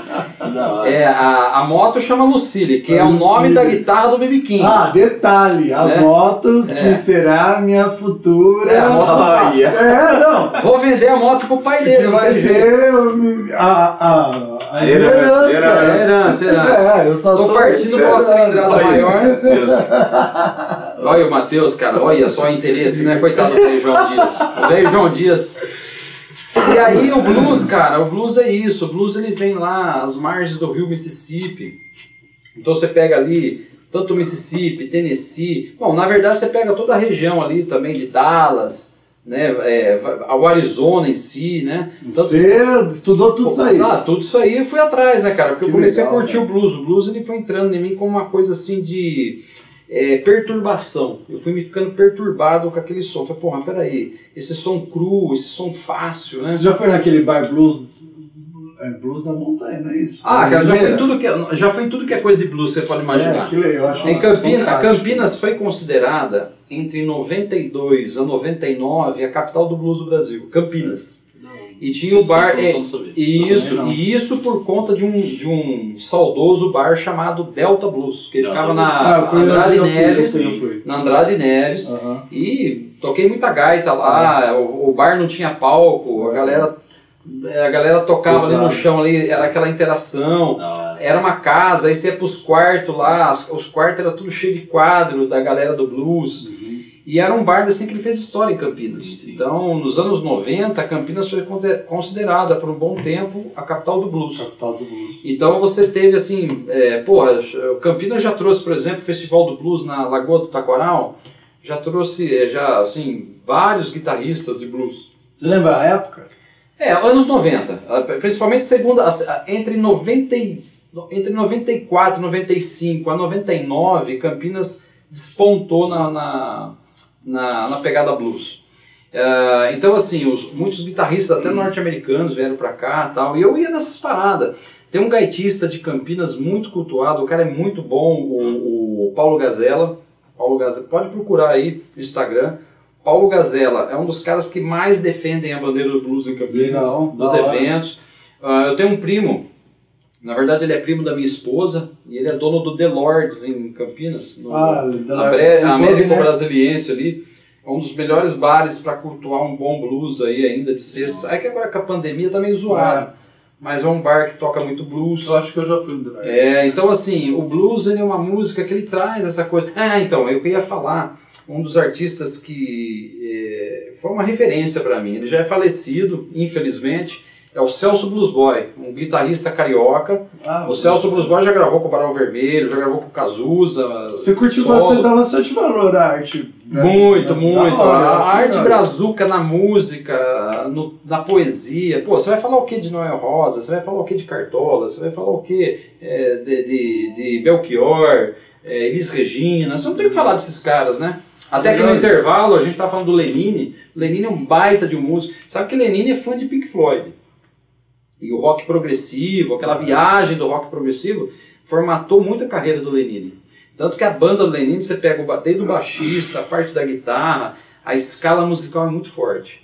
Então a, a- a- o trabalho de, de instrumentação é muito forte, que é uma referência que vem lá do Pink Floyd Da hora. né, que vem do Pink Floyd. Então você pega Lenine, é um cara fudido. Celso Blues Boy foi um dos maiores guitarristas do Brasil e o brasileiro não conhece. O É. Celso Blues Boy abriu o show pro B.B. King, meu amigo. Pro B.B. King. Então o Celso Blues Boy ele é um cara assim fantástico. É, tem uma letra do Celso Blues Boy que fala sempre, brilha, sempre brilhará. Né, que é uma letra assim, que é aquela coisa, aquele blues tenso, nu, cru, sabe? Aquela poesia. Então é um negócio assim, o Brasil tem muita coisa boa. O Barão Vermelho é uma banda que tem uma influência de blues muito forte. Você tem, é, sem querer te cortar, você tenta, tipo, mostrar para os seus filhos é, essa referência que você tem? Sempre, sempre. Só que E a pegada. aceitam? Então, só que a pegada deles é diferente. Eles falam, ah, pai, legal, bacana. Poxa, que diferente, uma coisa ou outra eles veem. Mas assim, não, não é uma coisa que eu consigo, eu não posso forçar nada. Sim. Porque senão eu volto naquela história antiga que aconteceu comigo. Minha família queria me forçar o sertanejo, queria me forçar a coisa que eu não, não, não ia, me arrepiava. Então eu faço os meus filhos, deixo eles livres para eles tentarem descobrir o que, que eles querem. Hum, tá dando certo? É, uma hora dá, uma hora não dá, mas é legal porque é o seguinte, você sabe que o despertar, né? Essa coisa do despertar, a consciência. É, de repente, daqui, sei lá, 5 anos, 10 anos, 20 anos, ele fala, pô, aquilo meu pai escutava tal. É, Porque então. a cultura tem muito disso, a gente volta, na, vai, some, daqui a pouco volta. Ah, você não vê a tecnologia? Primeiro o celular era tudo pequenininho. Agora o celular... Não, primeiro era tudo grande. Tijolo. É, tijolão. Depois começou a ficar pequenininho. É, agora tá ficando Agora tá gigante. ficando grande de novo. Então, assim, a, seja na moda, seja na música, seja na tecnologia, a gente tem essa coisa do, do vai e vem. A gente tem que estar sempre Por isso se que não morre, adaptando, por isso que né? não morre. hã? A gente tem que estar sempre se mudando. É mais ou menos uma coisa que o, o, o Lohan falou, da- por, por exemplo, da cidade de Paulínia, que são ciclos, mas isso daí, a questão de ciclos é em todas as situações, né? É. As coisas vão e Ó. voltam, de, de formas diferentes, mas volta. Né? E volta, sabe por quê? Porque é o seguinte, o que é bom nunca se apaga. É que eu falo, talvez aqui, de nós todos aqui da sala, eu e o Rafa é os caras da mesma geração. Rafa, que, quantos anos você tá, Rafa? Desculpa aí. Imagina. Sete. Sou de 75. Então tamo junto, sou de 75, pronto. Eu sou de novembro de 75. Aí, ó. Por exemplo, vou... Delta, quem não via no Delta? É, Delta Blues. Quem não Delta. conhecia o Delta Blues? Eu fui. Ó, a Delta Blues, cara. Eu toquei Top. gaita naquela porra lá. Que Então, legal, assim, mano. Foi você top, vê. então. é, o Delta Blues marcou história. Assim como a gente fala, porque assim, é, é, eu hoje com 45, 46 anos, a gente está nessa fase, a gente pegou a transição do, do analógico para o eletrônico e do eletrônico para o digital, porque existe uma diferença entre o que é eletrônico e digital. Né? Então, por exemplo, eu me lembro, eu me lembro que pô, era, era um negócio de ostentação você usar um, um relógio que tinha calculadora. Lembra disso, Rafa? Aquele Eu relógio, lembro. aquela É. coisa. Porque até Que então ele era só- falava, né? Pô, então. E assim, o Atari, eu joguei Atari, cara. Eu joguei Atari. O fliperama, como eu falei no começo hoje aqui do É. nosso bate-papo, fliperama. Então, assim, essas coisas, ao mesmo tempo que elas passaram, elas influenciaram para criar o que tem hoje. Uhum. Sim. Então, tudo isso daí, assim, seja na música, seja na moda, por exemplo, o jeans. Eu sou, outro dia eu tava, eu sou muito curioso, né? Outro dia eu tava vendo um negócio do jeans. É, da onde nasceu aquele bolsinho? É que eu tô sem calça jeans. O, o, o Rafa tá de jeans, o, o, Matheus. o Doguinho também, o Matheus também tá. Doguinho. É, olha lá, o, o mini bolso que tem aqui em cima. Da onde que nasceu o mini bolso? Aí eu fui, eu fui entender a história. Entre 19 1865 a 1889, os cowboys que né, estavam ali galopando com seus cavalos, Guardava o bicho. eles, precisa, não, eles precisavam guardar o relógio, porque o relógio não era de Ah, pulso. relógio. O relógio ele era de corda, era de, Gordão. de cordão. Então eles tinham um espaço na calça jeans e a e a Levis foi a primeira marca de jeans a resolver esse problema do relógio do cowboy. Eu estava lendo sobre isso no site norte-americano. Então a calça, o, o mini bolso do, do jeans vem dessa necessidade do cowboy, o cara que montava a cavalo, o cara precisava estar ali, né, des- desenvolvendo aquele processo do, do cavalgar ali, né, desbravar. Ele colocava o reloginho e aí isso foi um sucesso tão grande que se perpetuou. Hoje todas as calças jeans têm assim, ou quase todas, Cada um mas um a pioneira, a pioneira foi a Leves. A Leves foi a pioneira. Né? Baseado numa cultura cowboy, uma cultura country, uma cultura rural, né? que os Estados Unidos tem muito forte isso. Você vê, eu como motociclista que sou, tenho um sonho de ter uma Harley Davidson, não tenho ainda. Né? Tenho, tenho uma Suzuki, mas não tenho uma Harley. A Harley é uma história norte-americana de sucesso. A Harley Davidson é uma marca cultuada. Essa coisa da cavalaria, os cavalos da, da, da moto, o motor em V, aquela coisa de trocar a marcha, pá, bater, é o tratorzão mesmo, você entendeu? É muito torque, cilindrada, é a coisa mais bruta né, da coisa, Da que se perpetuou. Então a Harley Davidson se perpetuou por quê? Porque ela tem essa característica, ela tem esse negócio. Você com, com, esse, com esse estilo seu, vamos dizer assim, gostando de muita coisa boa, desse estilo seu, É, meu estilo de vida, cara. estilo de vida, motoqueiro, curte um rock, curte um blues, tá ligado? Isso aí. Como que era, tipo, dando aula, tá ligado? Você, Cara, na sala de aula é, um- é muito legal, porque assim, na sala de aula eu peguei, eu peguei muitos, muitos assim, engenheiros, administradores, pessoal de logística. Eu entrava na sala de aula assim, na, na- no auge do FIES, porque hoje o FIES, que é o programa de bolsa estudo aí, ele caiu bastante. Mas no auge do FIES, as salas de aula eram assim, 100 alunos, 120 alunos. Eu já cheguei a pegar a sala de aula com 135 alunos. É, virava palestra, não, dava nem, não era nem aula, era palestra. Da hora. Só que você tinha que se rebolar ali, você tinha que dar um jeito de mandar a mensagem, ser didático, usar ali uma, o mínimo possível da metodologia para fazer aquela galera, galera captar alguma coisa. Então você tem que ser bom de comunicação, você tem que ser bom de didática, você tem que ter o conhecimento técnico da disciplina, né? E ali, cara, eu sempre, eu sempre assim, uma coisa que eu aprendi, eu sempre começava a minha aula é, com quebra-gelo. Então eu trazia, por exemplo, uma música, um pedaço de um filme, por exemplo, eu falei de Charlie Chaplin. Às vezes eu começava com uma poesia, às vezes com um pedaço de um filme, às vezes com uma música de rock and roll. E aí foi engraçado, eu ia dar aula de camiseta de rock and roll, né? Eu falo ia porque agora, nesse momento, eu não estou mais lecionando na faculdade. Eu preferi tocar os negócios, né? Eu trabalho como profissional liberal, faço alguns trabalhos aí na área de treinamento corporativo e tudo mais. Mas assim, é, eu não vou deixar de ser professor. Daqui a pouco vai outra faculdade vai chamar, Sim. vou pegar uma, duas noites, porque dá um prazer. Mas eu ia com camiseta, ia camiseta da aula, camiseta Led Zeppelin. Eu, Ô, professor, pô, você gosta de Led Zeppelin da também. Tá? Aí tinha gente que nem sabia quem era Led Zeppelin. Eu falava, ah, você não sabe? Então peraí. Eu ficava com aquilo. Aí uma semana depois eu voltava na turma, eu preparava a aula, antes, da, antes do slide eu botava um pedacinho da, da, de um show, de uma música, pai. Você curte aquele É, filme Escola do Rock? Nossa senhora, é, pelo amor, né, cara? Ó, escola do rock é, é assim, lógico, tem, tem, criou-se aí uma, uma marca em cima desse filme, um filme excelente, mas aju- ajudou a disseminar um pouco do, desse espírito do rock and roll, né? Que o rock and roll não é só música, o rock and roll é um estilo de vida. O rock and roll ele é um comportamento, ele é uma coisa mais revolucionária, né? O cara quer revolucionar, o cara quer colocar um comportamento diferente. E muitas das vezes você pode ver é, aquilo que existia antes de falar do comportamento do rock, o comportamento da moto, do motociclista, era uma coisa rebelde, legal, sim, sempre, mas não era uma coisa má. Atrás disso tem muita poesia, tem muito amor, tem muita letra, tem, muita, tem muito sentimento do negócio. E isso pode ser colocado nas artes, em todas as áreas. E vocês aqui, o que vocês estão fazendo, também tem poesia pra caramba aqui, cara. Tem poesia aqui. Poesia. Eu fico imaginando ali, nosso parça ali, na hora que ele criou essa logomarca aqui, por que, que ele tirou os vazados, pá, por que, que ele jogou essa cor do laranja com verde, né? É, pô, tô vendo aqui esses reverb aqui. Depois, Cara, você, depois você assina o canal lá do Marcos. Ó, Tem uns ó. trampos da hora também. Você vê um negócio interessante. Steve Jobs, um dos maiores gênios que teve aí no século XX, né? Um dos fundadores da Apple, é, o cara revolucionou o sistema aí, seja no iPod, seja na, nos sistemas de- iOS. é, iOS. E o, e o Steve Jobs ele falava uma coisa que ele puxou do Leonardo da Vinci, que era pô, né, muito mais atrás dele.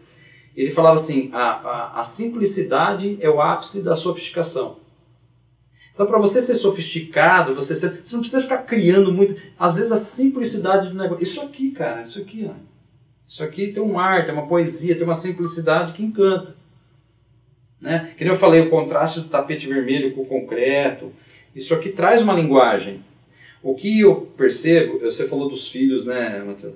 O que eu falo sempre para meus filhos, tenta começar a interpretar a linguagem das coisas. A sociedade ela está perdendo um pouco dessa coisa da linguagem porque assim, se você entrar numa linguagem muito massificada, se você ficar numa coisa muito codificada na mesmice, você deixa de perceber umas coisas diferentes. Então existe uma linguagem, uma linguagem de cor, uma linguagem de comportamento, uma linguagem de música, uma linguagem de texto. E se você perder essa coisa de perceber a linguagem, cara, você está perdendo o bom da vida. A vida está aí cheia de linguagem. Se você pegar, entrar numa floresta sozinho, sentar lá, seja de dia, seja de noite, entrar no meio de uma floresta, e você sentar, simplesmente senta lá no meio da floresta, você vai escutar centenas de milhares de sons diferentes. Ou não. Porque se você for um cara que. Não adianta nada você estar num ambiente que te proporciona a observação.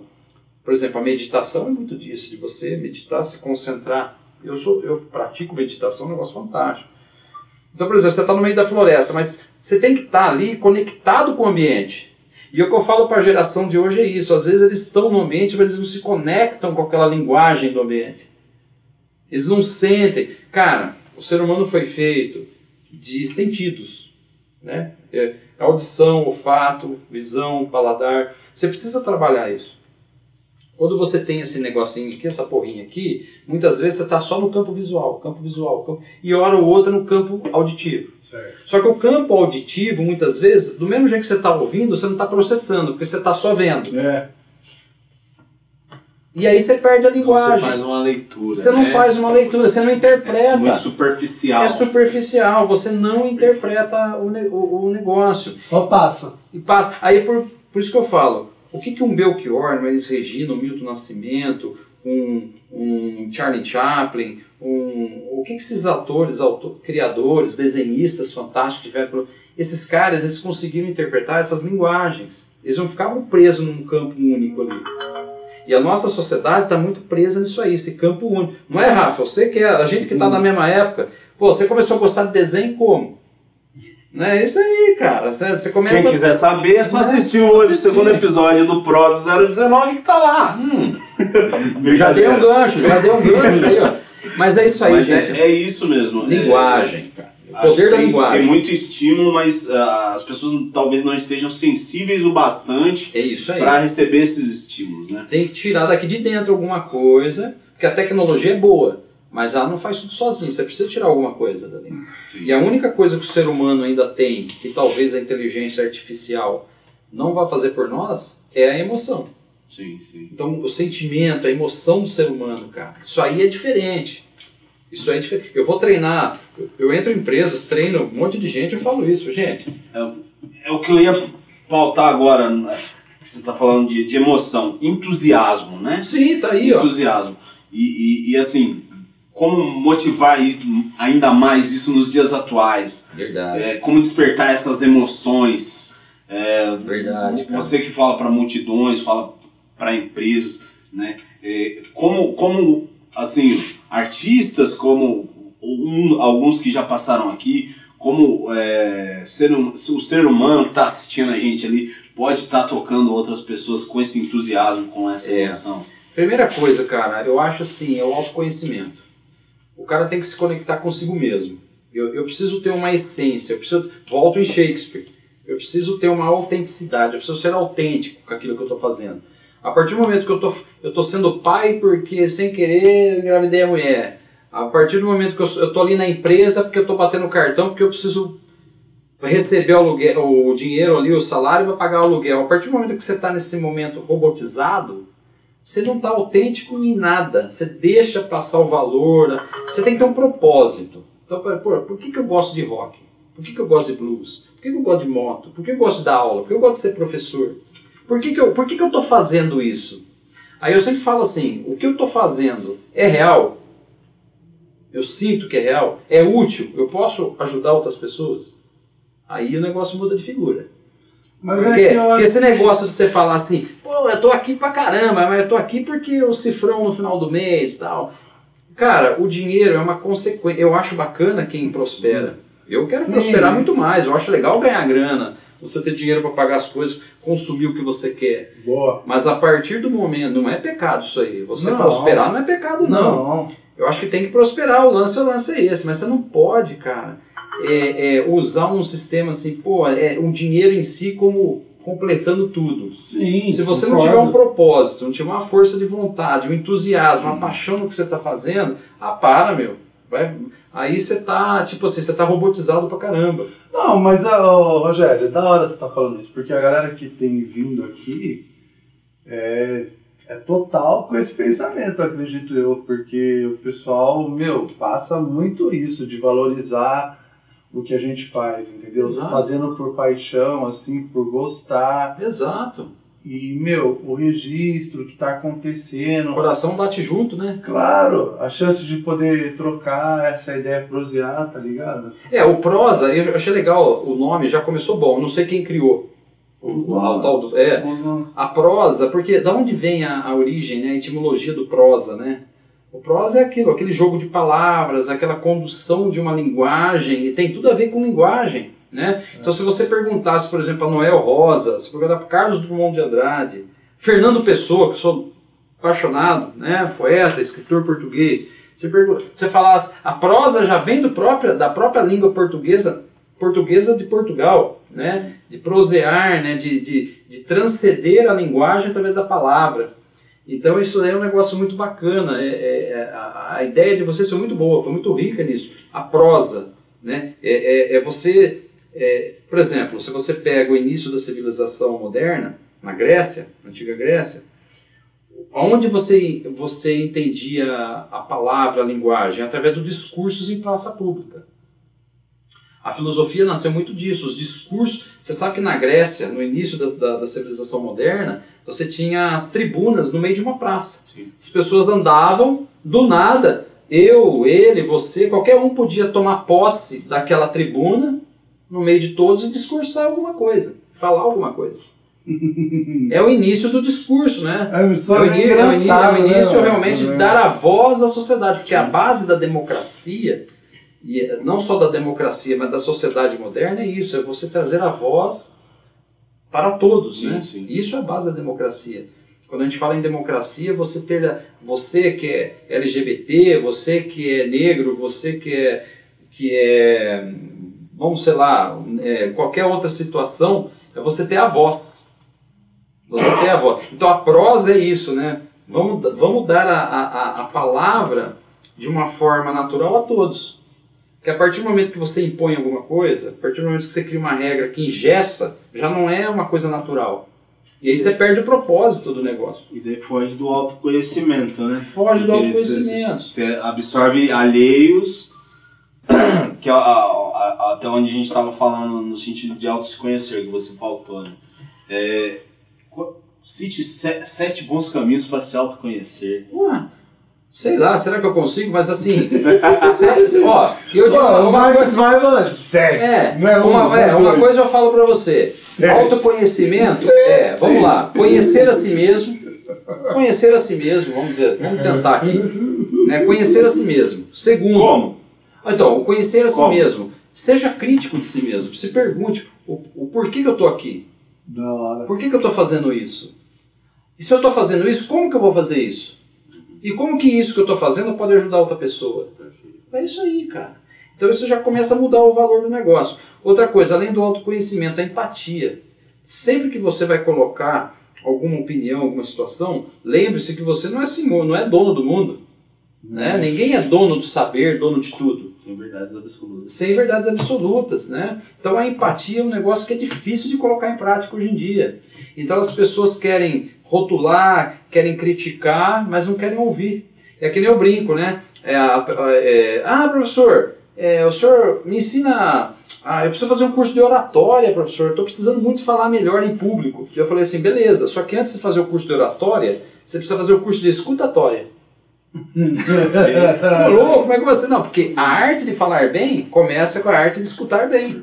Então, escutativa, né? Escuta o que o outro. Porque para falar bem, você tem que processar a mensagem, né? A comunicação é assim. Eu preciso ter uma comunicação, eu emito uma mensagem, ela é codificada, gera um contexto, e aí você. Quem é o, o, o receptor? Recebe essa mensagem, manda em formato de feedback e aí gera. Sim. Né? Isso aí, cara. Isso aí. Outra, eu acho que outra, outra coisa importante também, além da empatia, do autoconhecimento. Eu acho que. é- E também da comunicação e escu... Olha só, é o meu ou é o seu? Tá possuído, tá possuído. Tá possuído, é o Gasparzinho. É, e eu acho que uma outra dica aqui, outra dica bacana aqui, Que loucura. é aquela dica assim de você, de você não só se conhecer, mas você acreditar em si. Porque é o seguinte, nós estamos numa época que as pessoas usam muitas coisas de muleta. É a muleta, ah, porque a minha mulher não deixou, porque meu marido não fez isso, porque meu filho não sei o quê, é porque é política, é porque é o governo, porque não sei o quê. Cara, a- o Mário Sérgio Cortella fala um negócio fantástico. Ele fala assim, ele fala assim, é, quem quer fazer algo, arruma um meio. Quem não quer fazer, arruma uma desculpa. É. Ah, já ouvi isso. Então você tem que encontrar um meio de colocar aquilo que você acredita para funcionar. Porque se, se você não encontrar um meio, você vai ficar arrumando desculpas. Então, assim, o poder da ação também, né? Você tem que agir, cara. A ação fala por si.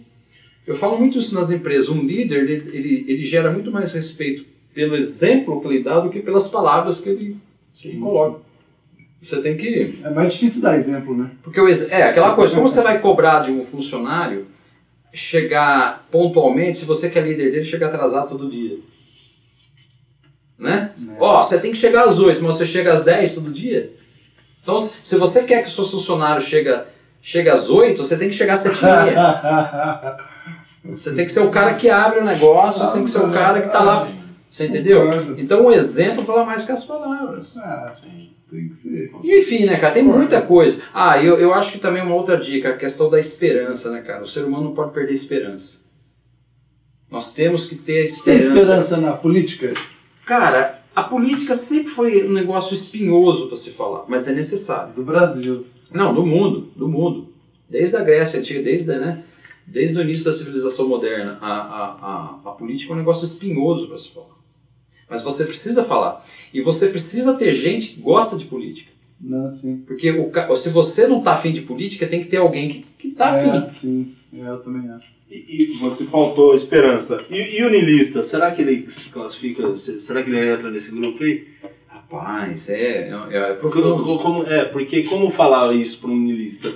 É, porque o niilista, ele, ele vai mais pelo ele vai mais pelo processo autocrático, né? Aquela coisa do, do controle, né? Aquela coisa do, do eu, eu falo, eu mando, eu, né? Não Hum. tem muito da... Mas assim, é, até mesmo no estado de trevas, assim, vamos dizer assim, filosofando, até mesmo nesse mundo de, de trevas, eu acredito que esse, esse ser humano ele teve em algum momento da vida dele o, a o ato de esperançar, a esperança. Sim. Porque ó, só o fato dele ter esperança de que todos escutem o que ele tem para dizer, que todos sigam o que ele tem que falar, ele já está ele já está esperançando, vamos dizer assim, uma palavra diferente, né? É, não existe, estou brincando com as palavras, mas é, é, o ser humano, por mais duro que ele seja, se você falar, por exemplo, existem dentro da psicologia, existe a questão dos estereótipos Certo. testes, por exemplo, os 16 estereótipos. Então você tem o estereótipo do leão, o estereótipo do mundo do animal, você tem os estereótipos dos líderes, por exemplo. Você tem o estereótipo do Mahatma Gandhi. Nossa, tudo lindo. Mas você tem o estereótipo do líder Hitler. Extremidades. Né? É. Então, tem coisas que. Aí o ser humano tem o poder da escolha, tem o livre-arbítrio. E aí, como que você transita dentro disso para você perceber qual estereótipo você está assumindo ali? É uma conversa profunda, é conversa para aí É, sim, sim, né? sim. Porque a psicologia trabalha muito isso aí. Então você tem que perceber, peraí, é, é, às vezes a pessoa tem uma crença moldada no estilo de vida que ela foi desenvolvida, ela foi criada num ambiente nocivo, um ambiente de, de dureza, de, mal, de maus tratos, que ela foi criando um estereótipo de, de violência, de, de realmente que manda quem pode, obedece quem tem juízo, e a sociedade sofreu muito por conta disso. Sofre, né? Então foi daí que saiu esse tipo de líderes, como Hitler, como, como Mussolini, como, enfim, tantos outros aí que tiveram. Então, assim, ao mesmo tempo também você tem exemplos maravilhosos. Madre Teresa de Calcutá, Mahatma Ah, Gandhi, sim. Martin Luther King. É bom isso daí, né? É, exato, O porque... cara não chegar só com os dois pés no Porque, peito. é, então, o bem e o mal sempre vai estar ali. Não existe um mundo só de bem e um mundo só de mal. Sim. O bem e o mal eles se contrapõem e é, e é essa estrutura que vai. Aí é aquela coisa. é, o que, que a sociedade de hoje está alimentando? Mais o bem ou mais o mal? Aí vai. Alguns vão dizer que é o bem, alguns vão dizer que é o mal. Talvez tá- ambos estejam certos. Mas existe uma situação aí que nunca você vai estar só bem, nunca você vai Sim. estar só mal. Sim. A vida é dinâmica. A né? vida é dinâmica, é uma montanha russa. E a estrutura das coisas é feita dessa forma. Uma sociedade não vive só de momento de felicidade. E uma sociedade não pode. É, porque se você ficar só na felicidade, daqui a pouco você está divagando, daqui a pouco você está sendo um otimista imbecil aí, porque você está achando que está tudo lindo. E precisa ter momento de caos, precisa, precisa ter uma. De... O Chico Sainz falava muito sobre isso, né? Nação Zumbi. Que você precisa desconstruir para construir novamente. Né? As letras, eles falavam muito Você disso. gente está desconstruindo?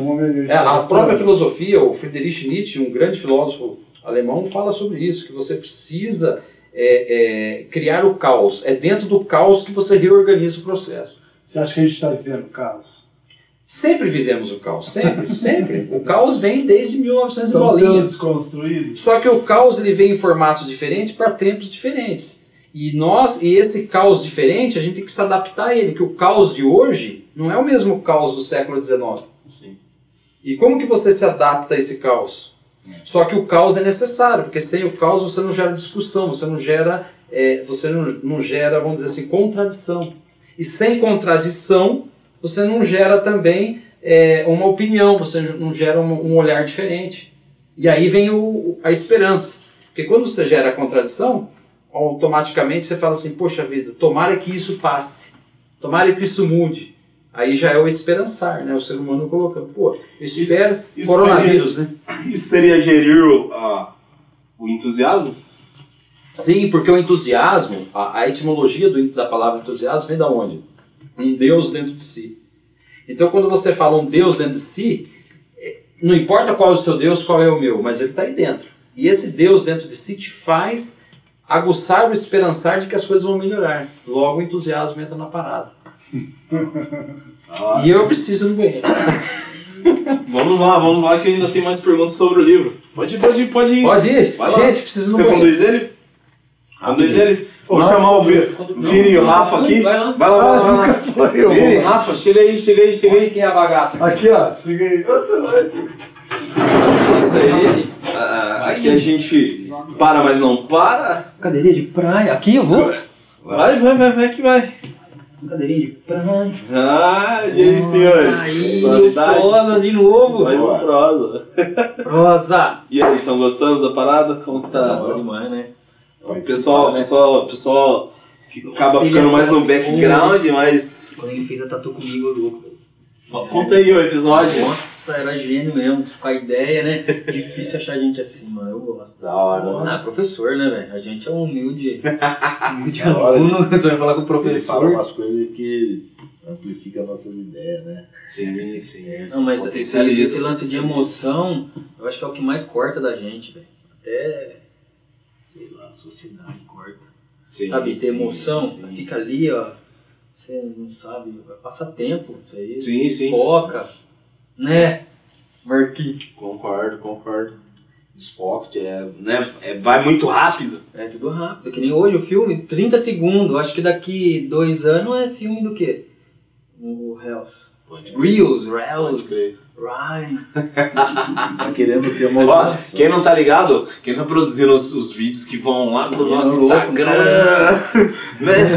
Na, na maciota ali, Dr. Rafa. O que, que você achou do vídeo? Tá Você assistiu? Eu curti, eu curti pra caramba. Ficou da Eu hora. tava ali já, Aprendiz, o outro aprendiz. já.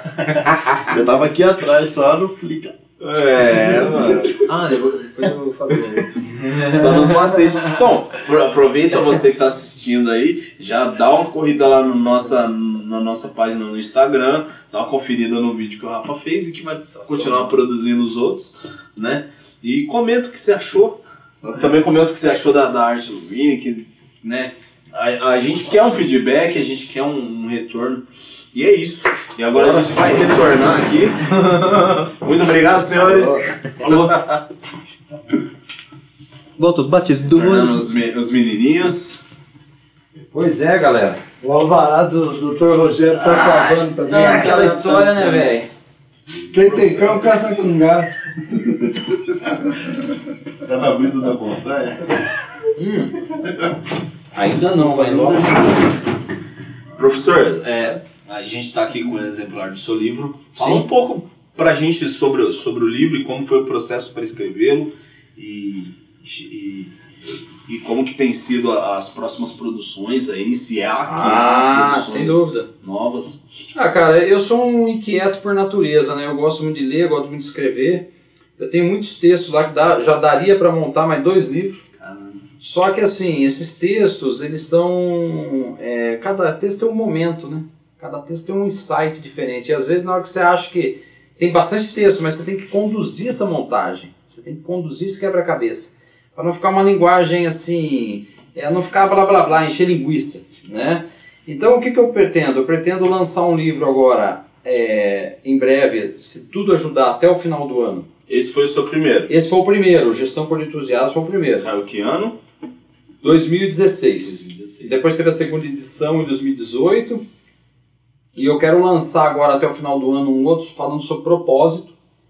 Então é uma base é, do texto é sobre propósito, um- bem existencialista, trabalhando coisas assim óbvias do dia a dia do ser humano, né, com uma base de filosofia, uma base de motivação e uma base para ajudar o cara também a se encontrar melhor, né, a pessoa. E depois tem um terceiro livro aí um pouco mais técnico aí que eu vou mandar mais para a liderança, que é onde eu trabalho muito dentro das empresas. Legal. Então, assim, galera, o negócio do texto é esse livro, por exemplo, quando ele nasceu, ele nasceu assim, eu fui escrevendo. Eu escrevi, escrevi, escrevi. Um belo dia um amigo meu falou assim, pô, professor, ô Rogério, por que, que você pega esses textos aí e monta artigo, manda para revista, para site? Foi isso que eu fiz. Eu comecei a montar ele em formato de artigo e mandava para os sites. Aí teve um site de grande repercussão aí é, na área de administração, os administradores, começou a publicar os artigos. Legal. Daqui a pouco eu olhei e lá, falei, porra, tem X artigo. Aí colei outros artigos, só fui colando, montou o livro, aí saiu Gestão por Entusiasmo. Que legal. Então, Da assim, hora. o legal, cara, eu acho que é mais ou menos que nem um processo criativo, que nem mais ou menos de um cara que escreve, é um letrista. Uhum. O cara, de repente, tá lá no quarto, tá escrevendo, pá, Natural. Natural. Daqui a pouco, cara, aquilo leva para um cara que toca uma boa guitarra, o cara faz uma música em cima daquele texto, daqui a pouco nasce uma música. e Sim, assim sim. vai, cara. O Max Então, assim, bem, pô. É, então, porque eu, eu, eu já toquei em banda, já tive banda há algum tempo, hoje eu não tenho mais, tenho só lá a banda do- dos velhos que nós se reúne quatro vezes por ano lá. Ô. Aliás, um beijo pro Herb lá, nosso, nosso letrista lá, que é o Blue Crocodile. Os Crocodilos Azuis. É uma banda de quatro final de semana por ano Que da hora. né? Mas assim, ele, é um- é- é- ele falava assim, pô, quando a gente tava no auge, ele falava pra mim, pô, Genial, é, vamos escrever alguma coisa? Aí a gente era meio Paul e, e Lennon, né? Paul McCartney. Ele fazia uma parte, escrevia uma parte, escrevia outra, e chegava pro Tiagão, que era o guitarrista, pô, vai dar uma pentatônica aqui, vou jogar não sei o quê. E o baterista ia na, na, na onda, né? Mas a, a, a ideia da linguagem é isso, cara. Você botar no texto. Por exemplo, quem que citou aqui hoje o Humberto Geisinger? Você, né? Cara, um dos maiores letristas do Brasil. O cara sabe conduzir uma letra, sabe conduzir um processo criativo fodido. Tem bastante, né? Letra boa. Então é isso aí, gente. Na verdade, assim, o que a gente, a- o recado que fica, né? Os tempos que nós estamos vivendo, vivendo, nós temos que viver tempos de é, adaptação às novas mudanças. E além de se adaptar às novas mudanças, a gente precisa entender que a linguagem das coisas, né? Eu acho que isso é importante. Interprete a linguagem da natureza, da música, do seu trabalho, da sua família, do seu dia a dia, do o que que seu corpo está falando contigo. A hora que você começa a interpretar as linguagens, você começa a trazer uma nova forma de existência, cara. Porque é, viver não é somente sobreviver. Boa. Né? Viver não é sobreviver, não é pagar conta, sobreviver a qualquer custo. Você precisa existir de alguma forma. O Juninho falou isso no primeiro episódio. É, sim, a gente precisa existir, Tá o cara. Juninho. Ó, o Juninho, ah, não conheço, mas né? Existir, cara, vamos o Juninho existir. falou, não queria só sobreviver, eu É. queria viver. Você tem que e, e viver é existir, cara. Você existe para alguém. Às vezes você não é ninguém famoso, mas você é alguém importante para outro alguém. Isso é existir. É, com Porque a certeza. fama é uma coisa, ser importante é outra. Parte disso, autoconhecimento. Autoconhecimento, Autoconhecimento. autoconhecimento. Então, galera, o negócio é isso aí. Vocês estão de parabéns, o projeto é bom, o projeto é maravilhoso. Me senti bem aqui, conectei aqui com, o ambiente. Legal. E, e, e você falou. O quê? Ah, não, eu ia falar pra ele assim, deixa uma frase. Ah, deixa eu Ah, não, calma, calma, é que eu ia entrar ainda no, no, no detalhe. O professor, o professor tem um canal, né? Tem um canal, chama Ca- Gestão por Entusiasmo, inclusive. Legal. Professor Rogério Novaes no YouTube. Só de No YouTube tá Rogério Novaes? Rogério Novaes. E como foi se adaptar aí para essa nova linguagem? né? É, foi Porque foda. aqui é foi uma foda. coisa, na, na, na, Cara. na classe de aula é outra, na Meu, internet. na internet tudo é complicado, tudo é mais diferente. Então você precisa ter. Você precisa ter começo, meio e fim. Ah, mas você vai bem pra caramba. É, você precisa, você precisa assim. Começou a robotizar muito, fudeu, né? Então você tem que trabalhar um lance Não, mais. mas pô, eu achei Né? legal. Você assistiu alguns vídeos dele, Max? Eu assisti. Um eu achei, bate-papo, é, tem eu, ser um achei, eu, não- eu achei bem espontâneo. É isso aí, tem que ser uma verdade conversa mesmo, boa, assim, tem é. que ser uma conversa bacana. É. Tem que ser uma atmosfera legal, leve, negócio leve. Se eu tentar decorar, não consigo Então, fazer eu essas coisas. Não, eu assisti, decorou. achei bem fluido. É isso aí. Go- Gostei da linguagem. É isso aí. É, assim, Sempre é, tenho, tenho que assistir mais, com, sabe, é, para entender todo o conjunto da obra, né? E também, pessoal, consuma o livro. É isso aí, o livro tá aí. Leitura, le- a internet é, um- é, é uma, uma facilitadora, mas da hora pegar a parada assim na É, mão. físico, Né? cheirinho da página, É, marcador. Marcar, marcar a página que É isso aí. É, cara, eu acho que é isso aí. A gente tem que ter- deixar algum legado nessa vida. Existir também é isso aí. Se você, tá, se você não está sobrevivendo, se você já tem a arte de. A, a grandeza de existir, você tem que deixar algum legado, cara. Seja Da um livro, seja uma música, seja um, plantando uma, uma semente ali no, no terreno da. na- Ah, nosso legado tá sendo prosa. É isso, isso aqui, ó. Isso aqui é um legado. Simplesmente passar pela vida e reclamar, meu, Não, a vida Você é entendeu? Até mesmo no blues, né, na origem do blues lá, como eu falei, eles se lamentavam em forma de música. Deixaram um legado, que virou o blues, né? Tudo na vida é legado, cara. Tem que pensar em legado. O que, que você está deixando? Não- Você não pode ser egoísta e achar que você está aqui único, exclusivo, que o mundo gira em torno do seu umbigo. Você tem que entregar alguma coisa. Da hora. Tem que entregar alguma coisa. Essa é a minha mensagem. Entregue alguma coisa. Já, já passou a mensagem. I want to believe. I want to believe, né? Eu Rogério, quero acreditar. Olha aquele adesivo que você roubou. Aqui, ó. ó. Aqui, ó. Quero te entregar de presente. Esse cara. aqui vai pra motoca, hein? Você gostou? Esse aqui vai pra motoca, Foi não Vini na que estrada. desenvolveu esse adesivo aí. Cara, sensacional. Uma, uma... Galera, o Vini, que faz parte da nossa equipe Muito e bom. também que tem. Que tava aqui um pouquinho antes. É, ah, é verdade, tava aqui. que tem a empresa Adesivos Paulínia, tá? Meu, ele que tá me ajudando bastante aí, ó, me ensinando um trampo de adesivagem, mano, sensacional, Max. Que terapia, mano. Da hora. Olha, levei um rolo, embora eu quero adesivar a geladeira. que Vamos eu- adesivar, vamos espalhar o Prosa 019 aí. Sim, sim, claro, é isso.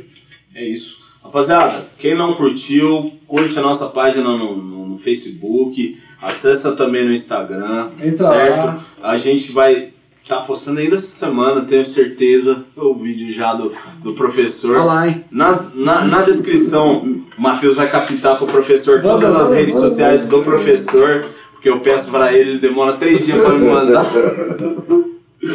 Então a gente já dá a carteirada aqui Ah, cara. agora. Não, não, vai sair, vai E, sair. assim, vamos fechar a parada com um pouquinho de música? Blues, Né?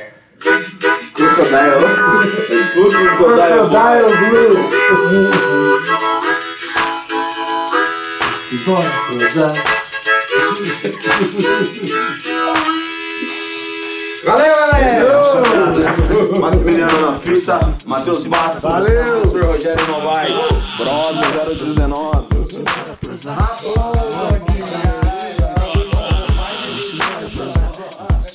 prosar.